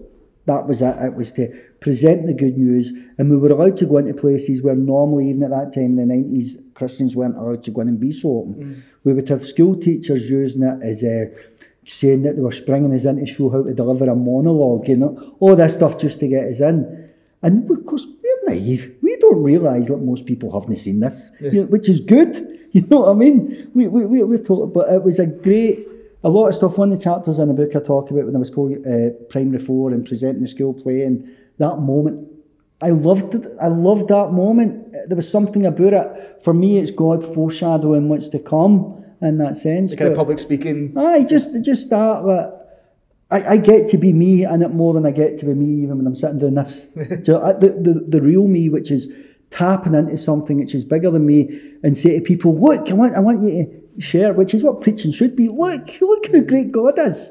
You know, it should never be. Here's a three. I'm not knocking three point sermons, but it should never be an academic exercise. it should always be about the greatness of God, the coming kingdom, and the teaching, correcting, and rebuking when that's necessary.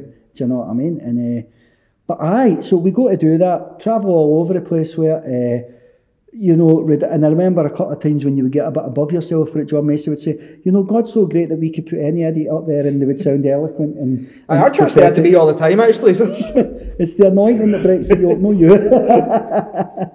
God likes to use idiots, Pete. So you know, just you go and preach to a thousand on the Sunday night and come and clean the toilets on a Monday morning. and You knew how to keep you humble. that's fair play. It's great. Aye, but I love I I, I loved that. You know, everybody. I say everybody has a sweet spot with God, mm-hmm. and it doesn't matter what your calling is. You just have that thing when you're close to God. And for me, it wasn't so much about the preaching. It's not like that thing.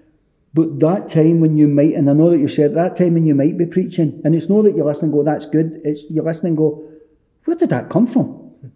And it's like you know that the connection is pure at that point between you and heaven. You just know it, and it's it's not something that you can get across to the people, but you just know. You go home and you go, God, you're really connected with me there. You really. And it normally comes when we think we're rubbish. Because the power, the power is in the word, the power is in the spirit, not I. I never said ability. anything I was intending saying, and God's let I know.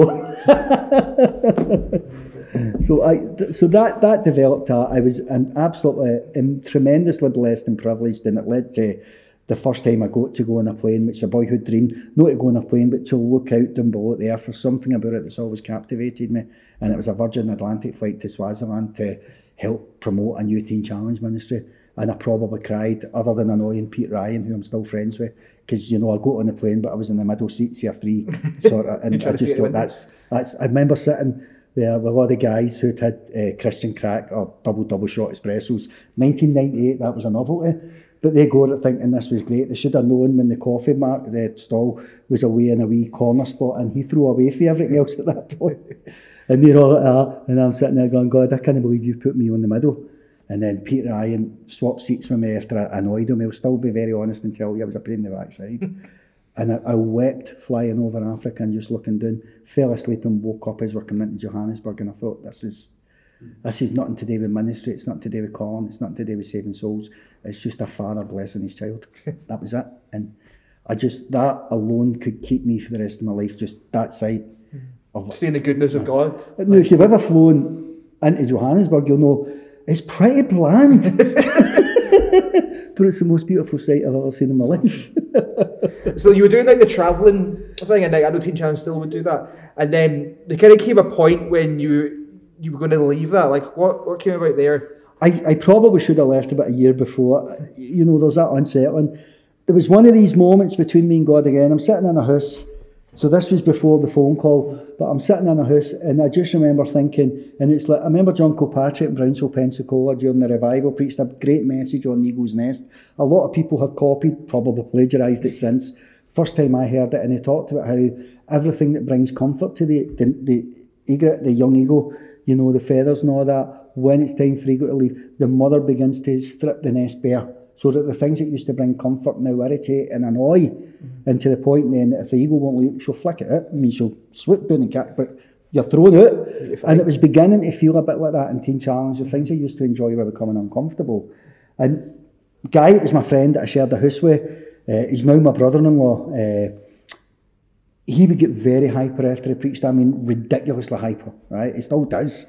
Uh, but he'd been home, at, he's from Dublin, he'd been home at Christmas speaking to one his assistant pastor at St Mark's Church in Dublin. And uh, But she wasn't in and he talked to his daughter. So I'm in the other room. And I'm like, you know, like curiosity. My room was at the front of the house, the sitting room's at the back.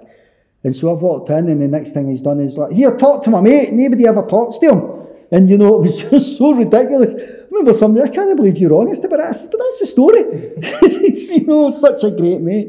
It says, and you know, you can imagine that awkward silence as I'm talking to this lass on the phone. We never really says much. Uh, uh, uh, and then, so I handed the phone back to him after saying nothing. He went, Write him a letter. Nobody ever writes to him, which wasn't true. But you know, uh, and then He's like Match.com here. he wasn't very good at it. And uh, well, actually, he was, he? Because we're married 20 years next month. he had a plan. But I phoned my mum just after. I says, Mum, what do you make of this Stephen fella trying to get me married after some Irish woman? No, this is a nothing statement, but in the context of how I was just a couple of years before, she went, You better know it's bad enough you're doing in Wales. and uh, that was it. So Tracy did. She sent me a letter just a couple of weeks later. Very nice, very encouraging, actually. Uh, actually, very godly. We still have the letters just to prove to my daughters they were godly letters. And just encouraging each other. And then she came over with a whole bunch. A whole bunch used to come to Ireland for the graduations because there was always Irish people graduating. And she came wearing them, and I was on the sound and all that at that time. Uh, they decided my singing was so good that they had to. anyway. And so I'm running about, and you know, she's there, and her wee daughter's there running about. And I knew who the daughter was. I just, this wee, beautiful, wee blonde haired lassie running about. And so I went to see Tracy. And I was still very awkward around people. I'd had relationships, but I'd never had a long term relationship. My love affair before Teen Challenge was heroin. It really was. and it sort of preserved me in a lot of ways. And uh, but it was just funny how that night went. But they were all staying in the Apostolic Training Centre, the Bible College, uh, which was around the corner for our house. Stephen wanted his King's Crisps off them. That's what it was. And we went around. I was supposed to meet up with Tracy, but it's one of them. You know, the imposter syndrome kicks in. I don't want to get in a conversation because they'll see how bad I am, sort of thing. And uh, but we ended up going around and we talked for hours in the kitchen and went a walk. And both of us knew right away we're going to be married. We knew that night. Do you know what I mean? And uh, so, but that started the Leaving Yeah. Teen Challenge. We met, see back and forward a couple of times. Uh, stayed with my friends Jane Fiona, who were pastors, graduate and all, great evangelist. And uh, but I remember after one visit, I went in to speak to Paul Evans, who was my direct boss for evidence. Uh, and I says, uh, I says, Paul, I'm going to hand in my notice, three months' notice. They went, oh, one lassie comes fluttering around. I says, it's not like that, and you know that. And he went, and I, I remember saying, probably the most mature statement that ever came out of my mouth at that time, Paul, I'm not asking you to agree with my decision, but I am asking you to respect it.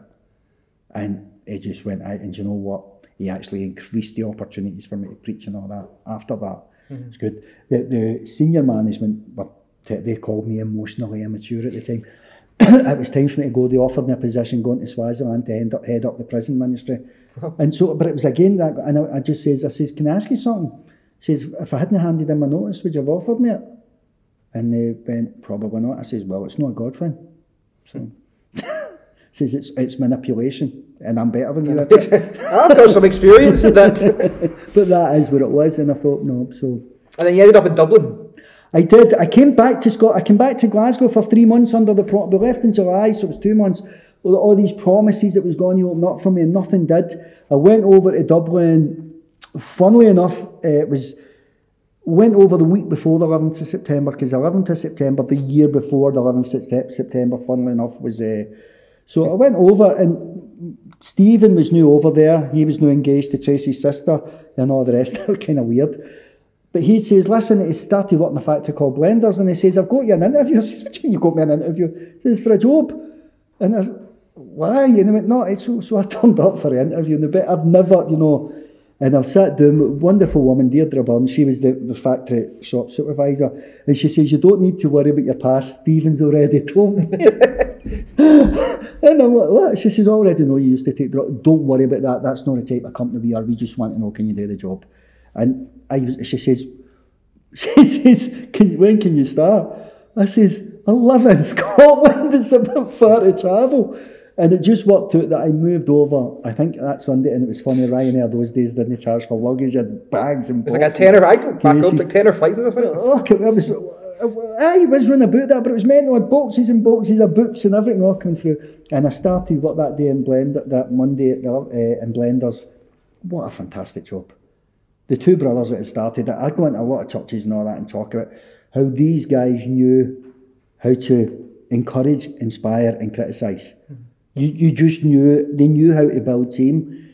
And any time there was a win for the company, it was shared with the company, which meant when there was issues like, for instance, a blue plaster was found in a pasta sauce jar, that's what they made, they got to criticise the company.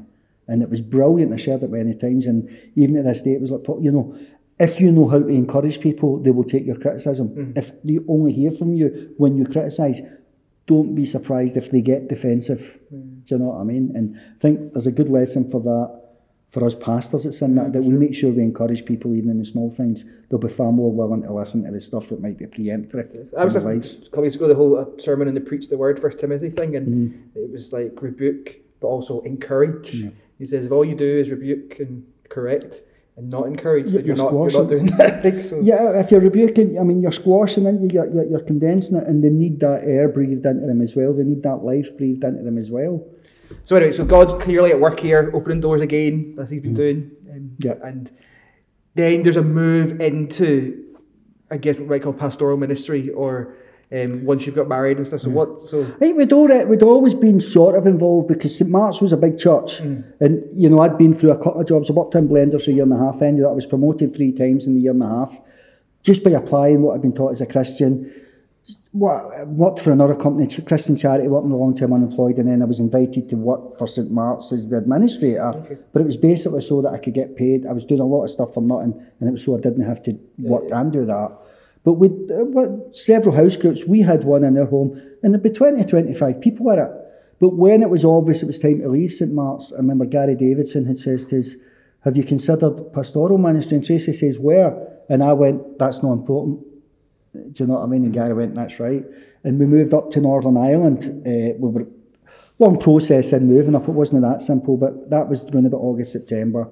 And we immigrated from Dublin to Ballymena, and it is immigration. Do you know, I, I didn't even know that about you. I read that, my granny used to live just in Cullybackey. Okay, I'm from Cullybackey, good friends, yeah. So, uh, Worked in Rights and all, obviously, which is just along the road in Galgorm. Yeah, yeah. But I, uh, Ballymena, if you ask my wife where she would move to, if she was given Mm. the freedom to move anywhere in the British Isles, because, you know, Irish people, if you're listening, the south is still part of the British Isles. It might not be the UK, but it would be Ballymena. Ballymena. And yet, the church was the proper school of Christ. Whereas I don't really go into that because I think it was the one time where it gets so toxic for mm. us that it, it was very, very difficult. And I, I, really struggled with mental health at that time, but yet there was men like Jeff Wright and that who, mm. you know, some of the most picked on or the most godly we know, what Jeff Wright at that time were actually proper angels for us mm. at that at that point in our life, and we needed that. And I also so that was how we moved up there.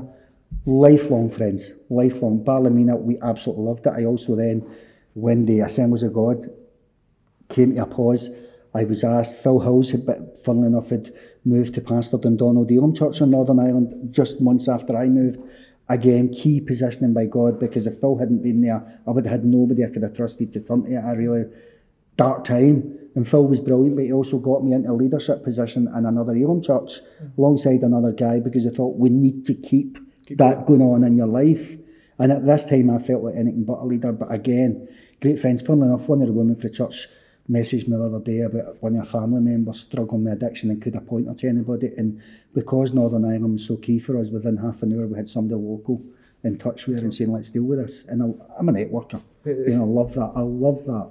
You know, they don't need to know who's joined the dots. Mm-hmm. They just need to know that God's moving on their behalf. But Ballymena was tough, and even though it nearly brings tears to my eyes, and yet I would not swap it for a world because I've seen God moving in ways. I mean, do you know Ballymena? wee bit. The shops that we're being in, yeah. I remember there where McDonald's is, because yeah, yeah. McDonald's is key for ministers. Yeah, yeah. Where I remember walking down there one day, Tracy was working uh, special needs assistant in school, and I'm walking down, and I, I won't say I was suicidal, it wasn't like that, but I was like, God, where are you in this? Because that's what I've been taught to, where are you in this? And there was always that, hold on, trust me, where are you? And you had to, some of the provision we'd seen was ridiculous, it really was, and uh, but it was tough, and it was very lonely. And I guess that's you can look back now, as you say, and you see often, don't we, that in the hardest times of our life, God is doing things that we could never even imagine. Like John Piper, one of the guys we love, says that God's always doing a thousand things in your life, and you're maybe only aware of three of them. Yeah. Um, and it's really through those trials that Yeah. um, that you of grow. Who knows, that mother might not have had somewhere, because for whatever reasons, you know what Northern Ireland's like, everybody believes in God, most keep him at a distance, right? And uh, But that mother might not have had anywhere to turn to if I hadn't went through that. And the Lord is working Yeah. in all of that. And, and then so how, let's get to back to Easterhouse then. So how did you end up? Northern Ireland was over. It was very. I've always used Mark chapter five in the story of the man that calls himself Legion. I'm very deliberate with language. He called himself Legion. All the demons did, but I don't think that's what his mum named him. Yeah. Because labels are important. But I'd always used that many times sharing my story. Like even you heard me saying, like when he throws himself at Jesus' feet, and then he goes up and says, "Will you also going to torment me?" And I says, "I know that many commentators will say that that's the demons crying out." But as someone that had received supposed help from many people that never provided a cure, can I tell you that even for me, there were times when I thought, nah, I'm, this isn't this isn't real, this isn't going on. So I understood it from his mm-hmm. point of view, his mental health point of view, looking at it that. But I'd never really noticed the fact. I'd read it a million times. I mean, first of all, there's the fact that how quickly some commentators think three days Three days it took for him to go from being demon possessed to sitting clothed and in his right mind. But when Jesus says to him, I want you to go back to your friends and family and tell them what things the Lord, what great things the Lord has done for you. And for the first time, it really struck me that it's where the power of a testimony can go where Christ is not allowed. But I knew when I'd read that that day, I knew Mosley in the middle of preaching, God's calling me home. And it was that melodramatic, that cheesy. Yeah. But I ju- we just knew it was t- circumstances had all decided that it was time for that as well. And uh, Teen Challenge over here at this time had tried to put some stuff in place to make the step easier for us. But we came home. I'd always, from my Teen Challenge days, for young lassie called Margot Lafferty was murdered in Glasgow City Centre. When I was in Teen Challenge and you move, uh, I was reminded that my friends back home that were dying. And I wrote a poem called Roll, and it talked about I'm sick of seeing my friends dying, God, will you help use me? But I knew better than to try and make it, you know, God's calling or God's plan or purpose for me to try and fashion it from what I thought it should look like. So it was always trusting, but I always thought I was a good second man. I never thought I'd be the one mm-hmm. that would start something. I always thought I'm a good second man. I can be, do that really well. And it came obvious one day we were going to Harvest Christian Fellowship in Hamilton, and it just became obvious. One of my friends there, Morris Logie, says, You're going to have to accept it's you. You're waiting on somebody coming, and God's already saying, I'm waiting on you. And we stepped up. And funnily enough, this Sunday, uh, well, 20th of February 2011, we had our first service for Easterhouse Community Church. And 10 years. 10 years, aye. and you know, as, as small church in the schemes is not easy. And I, but I remember uh, the former pastor of uh, Easterhouse Baptist Church saying, I hope this end was a God I'm expecting revival. He says, in places like this, you're looking for diamonds in the coal. He says, it's, it's, it's hard. He says, and you're mining for every soul in victory. And uh, that, that helped me. But at the same time, uh, there's the mentality, it's like, but why does it have to be like that? Do you know what I mean? And aye, so that was 10 years ago, and you know, moving on. So my daughters are here. Uh, some of the statistics that we get in social policy is the children of addicts are something like 80% likely to become addicts themselves. And I, I look at my kids and go, no. And you know, that's the things that I always got. I remember one day, and I know it will come to a close.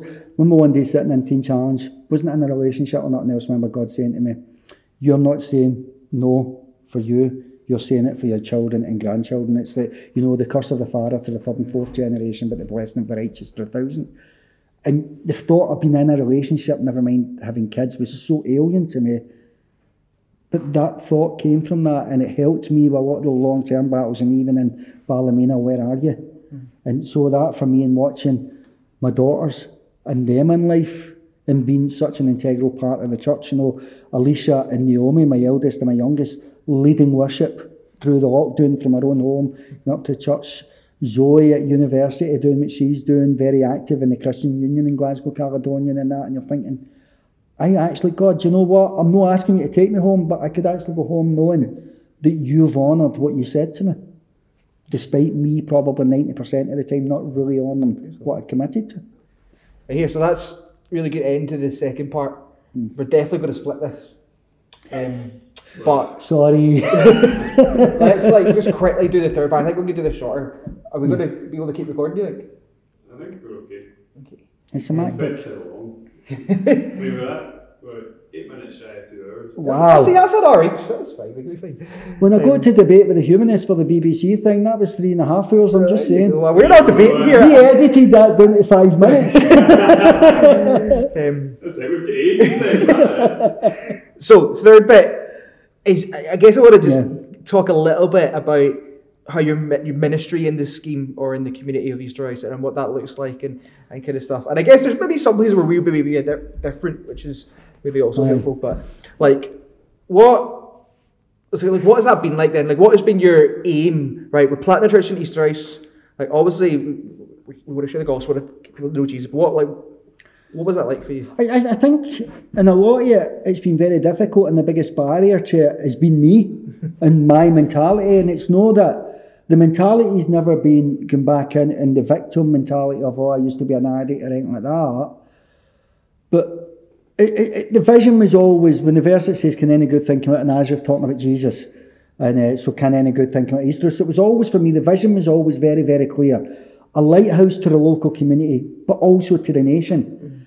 And I think as a church, with some of the Arise stuff that were put on the second part, it, it sounds vain, and I don't mean it that way, but I think we have to be confident. We say we are very, very good in the sense of how God uses us as a bodybuilder, and even in that was having to do some real deep soul searching with God. But two year ago, around about this time, two year ago, on that, because you look at the numbers, we all do it. You look at the numbers and go, God, what's going on here? And I can understand why David was censured for his census in that sense. Because, like you said, God can be doing a thousand different things. But what we learned was that through the different Arise events, so that would be the gala we do, so these big events that we do, that brings people together from all streams of the body of Christ to do stuff, whether it be Arise Women, the kids stuff, or whatever. But it's good for building up the body, which actually is what the fivefold ministry is supposed to be about anyway, you know. And I used to say when I was in my teen challenge days, if anybody asked me what my calling is, I would always quote, you know, Isaiah and say, you know, I've got beautiful feet. Because the verse says, How beautiful on the mountains are the feet of those who bring good news, who says to Zion, Your God reigns. So before I really understood the fivefold ministry, I always knew my calling was an evangelist, but it was to the church, to show the church that God reigns, so that they can go out and show their communities that God reigns. And I think that I always struggled. I'd always say, I'm not a pastor, I'm having to do pastoring because nobody else would. And somebody that I really love and respect told me to shut up and stop it because you will always act how you see yourself. And if I kept apologising for hmm. doing the pastoring, and it probably resulted a couple of times in me being very unfair to people that had, were very good and gifted and had come alongside because of the insecurities in that side of me. I knew we were good at the bodybuilding stuff. I knew that God was using us to do that, but the community was different. But actually, one of the so so when it came to we have a good core group that we've kept, you know, 15, 20 people, good core group. It used to be we do started Sunday evening meetings because it allowed other people for other churches to come and help join in. So you were looking for the switch over and became more your own. So they get bored, they get fed up, they go back to their own churches because it's easier, but it's easier because it's what they're used to. And uh, so I was always keen on discipling. So for us, Bible study was always the most important meeting of the week. The Sunday was a celebration. It wasn't, the Sunday was never church for us in that sense of how we think about it. Uh, John Andrews, a good friend, we talked about this. For me, the church was the Abrahamic altar of worship, as in Abraham in his early years. He would just stop. I mean, he was pretty terrible in the everyday, really. But he would stop and build a stone altar and say, let's worship God. And so for me, that was always what the Sunday worship was about. It was that, okay, let's stop doing what we're doing and take time out and worship God. And it was always trying to build that in we were really blessed that we would have really good worship people, music, as in music and praise people, coming along helping us with that. We loved the fact that they always said that they experienced a real freedom in truths that they wouldn't even experience in their own church. That, I would say, comes directly, not just from Tracy's experience in the early days of St. Mark's, which was like that, but my Teen Challenge upbringing, where, and even to Ken's original prayer, let God be God and us be witnesses. And, you know, that was, so that was it. So some of the key areas would be prayer. I believe fundamentally in prayer, as you can imagine, but not where if we have an altar call, you spend 20 minutes asking people what they're coming for prayer for. I am an authoritarian. I don't pray for people at the altar call because I don't want that if pastor doesn't pray for me, I've not been mm. prayed for. And I'm always, you know, if the Holy Ghost is going to touch these people at this moment, we believe that in the words you're building towards a response moment, and that's not always like that. A lot of the times it's teaching, but the Bible studies for teaching, it's for discipleship, which come together. That I don't need you to ask them why they're coming forward for prayer. God already knows. What I need you to do is to tell them that you're standing with them. And if God speaks, then He speaks. And if He doesn't, don't be scared of the silence.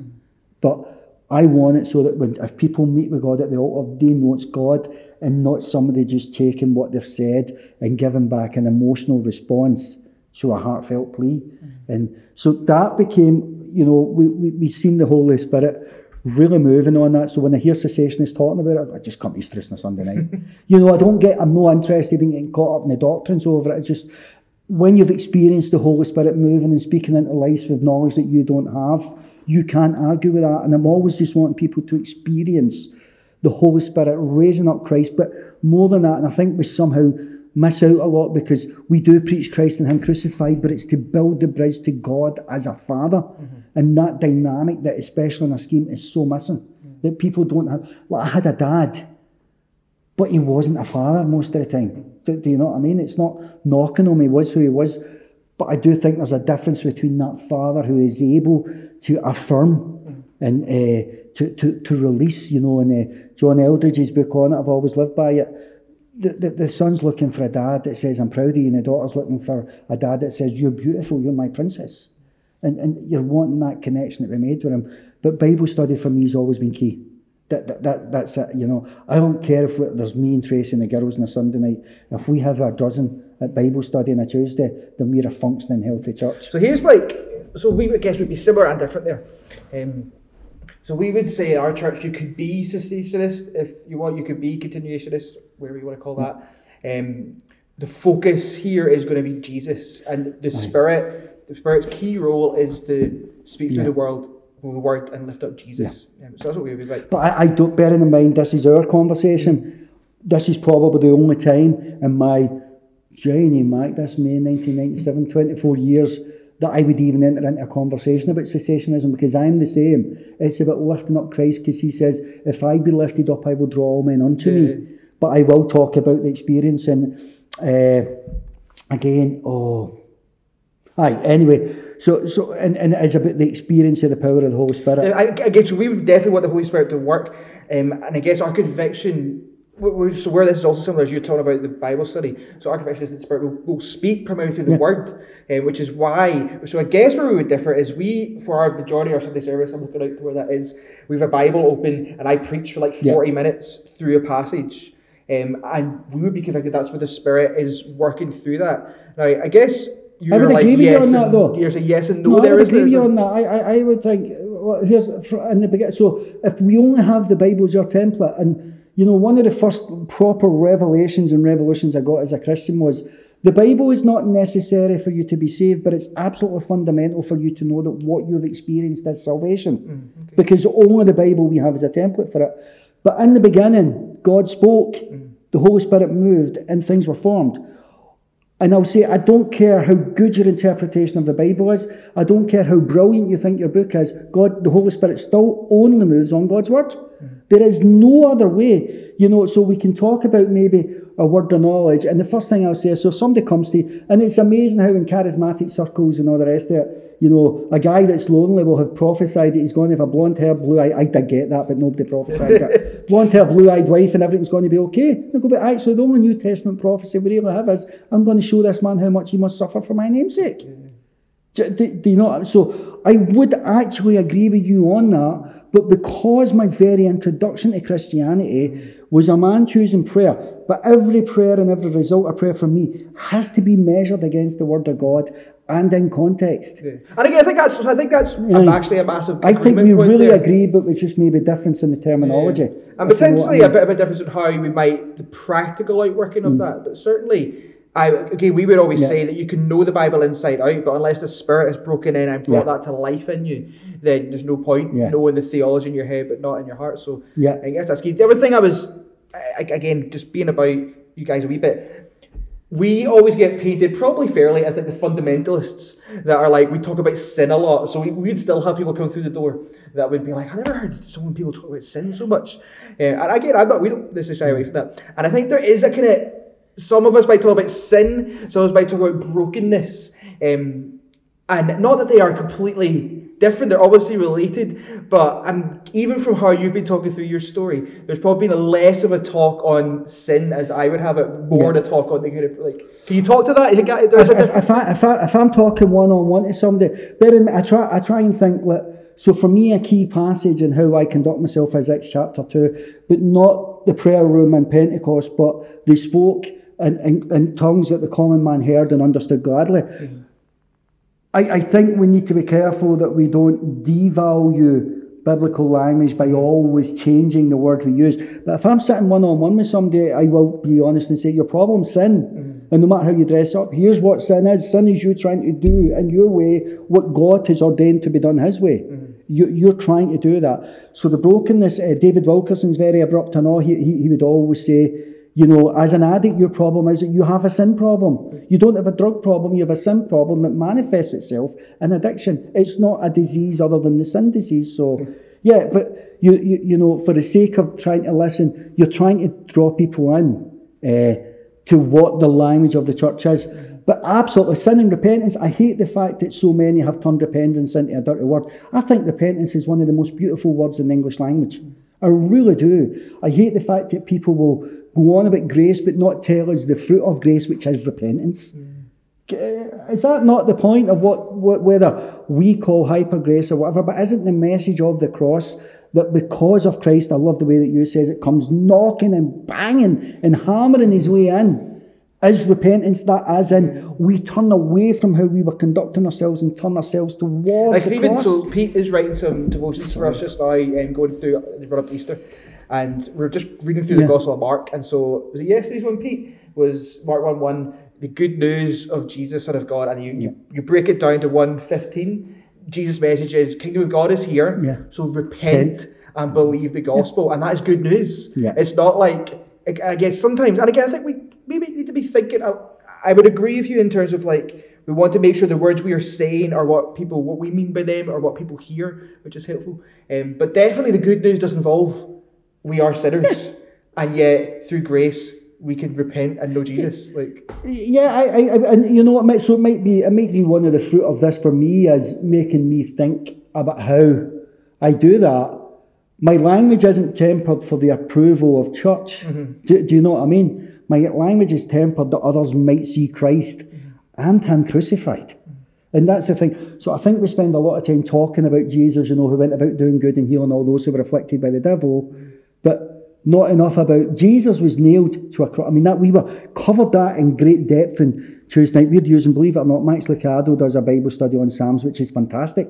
He wouldn't be most people's choice for doing discipleship.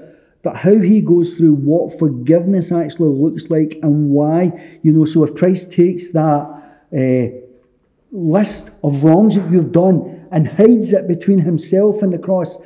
For instance, how dare you? You know, so that's one that they say, well, you don't have to forgive because Christ forgive, which is one of the ones out there. But how, and that's the language that the gospel, how dare you choose to go about revealing other people's sins when Christ has hidden yours? How dare you make that a response? And you, so we're talking about reactions and responses.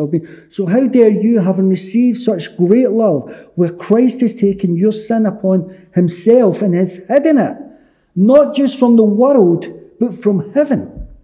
And yet you want to go about and gossip and backbite and slander and reveal other people's sin and dress it up in church language. That is the greatest hypocrisy, and that's why even Paul says, I am the chief among sinners. Helpful. Right, here's the last one. We I'm also get, we also get maybe talked about that we would speak about hell a lot more than anybody else speak of hell. Now, I'm from Northern Ireland, so that kind of is naturally in my blood. Oh, yeah. but uh, also, I also think it's in the Bible. so um, so we would when we're preaching good news, we would we want to hear what we say. We say that Jesus gives us hope for now and a hope for eternity. Yeah. He gives us hope for now because we are messed up. Sin affects us now. But actually, there's no point if we just focus on the now of our life, if that's like this, if there's an eternity coming and there is a heaven and a hell, there is a judgment, then we don't want just to help people's life here. We want to Yeah. help people's life here because we believe that we, we appointed once to die and after that the judgment. And if we are not covered by Christ's blood, if we're not trusted in Yeah. Jesus, then we will be condemned, rightfully be punished in hell. And so that's, a, I think, an important message. I, I don't think you can get through today no matter how good the count because it's only counselling if it's not fixed on eternity. It's only counselling if it's not fixed on the promise of what Christ has secured for us. You know, and uh, I, that's all it is, is counselling. It's guidance. It's like me going to a drug addict and saying, I can give you 12 steps to help you stop taking drugs. Why should you? Because actually what you're experiencing under the veil of drugs is probably better than what most other people experience during the sheer mundaneness of their life. And I, I, I, I yeah, so I, I do preach on that a lot. I preach on, you know, I, I am kingdom now, but only because of kingdom coming. It can only be because of that.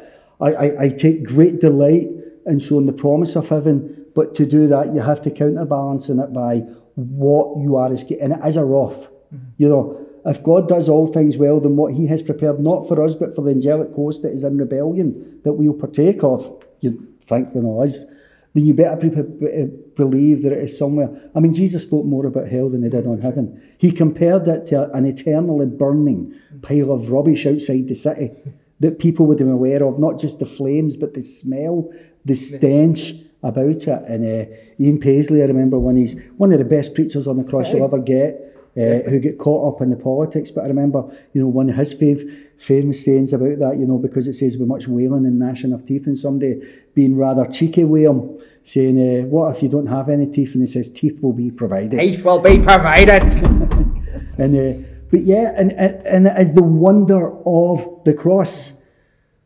Because I think it makes that it makes the love of God more amazing when you Yeah. see just what like if if- He took that wrath, Christ for Upon me, himself. so that I do not need to go to that, even though I am a wretch. And I think I think it makes the people think it. It makes the gospel less good news, but I think it makes it more good news when you see the reality of both of those things. I, I think it's because we're fixed in a temporal situation. that we have a we, we are, time controls us whether we like it or not. And I don't think people can really comprehend that actually the true reality isn't a temporal reality. It's like it's how God can be at the start of my bad choices and then still at the end at the same time, knowing how that's going to work out to pick Stop. me up. It's okay, we lost the camera there, it's fine. I, I, that's okay. Good. Here, I think we should end this. Aye. This has been really, really helpful. So thank you, Stuart, so much. This will be a three-parter, no doubt. But I think it'll be really helpful three-parter for our members and guys about. Um, but No, I've really enjoyed it so much. I mean, uh, uh, wish I'd hurried up earlier and get into the. no, theology. let's just do this off camera more often. So that would be I know. No, but I enjoy it. exactly. J- Jacob Reynolds, who was my principal when I done the Irish Bible Institute, which was predominantly Baptist in origin, but they would tell you non-denominational. And he had says, and he was brilliant, and it's what made me rethink what a worship service was. He says what people think are major differences in theology normally boil down to minor differences in wording. Mm-hmm. Because fundamentally we all have to we have to believe in heaven and hell. We have to believe that Christ took the wrath of God on himself. We have to believe that no matter how movie makers try and produce it, men being horrible to Jesus wasn't the horror of the cross. Yeah. That was what Amen. man called justice.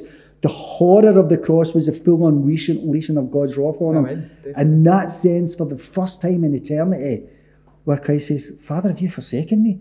that sense of his dad turning his back so he never has to turn his back again. And yet Christ still embraces it. And then, so that's why again we would always say if we can talk about these things with an open Bible, Yeah. um, as brothers and sisters, then we're well up for talking about it. So I've just again really appreciate that. That's been awesome. No, I've enjoyed it. It's been really good. Thank you. This is the book. I don't know if you can see it's the camera. Um, was I it? can't see nothing. I've Completing the Tenner. Oh, can we go here? You go. That's fine. You can buy from Amazon, but it's better if you choose from me because I get so some money that way. You get in touch with us on if you get in touch with us on wherever you're listening to, we'll get you in touch Right. with Stuart. Um, and I think we've got a couple of copies for our Yeah. members, hopefully today as well. yes, but they're um, in my bag. thank you so much. really appreciate all that chat. Thank you, guys. helpful. It's been fantastic. Cool. Thank you for listening to the My Hope Story podcast. To find out how you can have your own hope story, go to www.myhopestory.co.uk.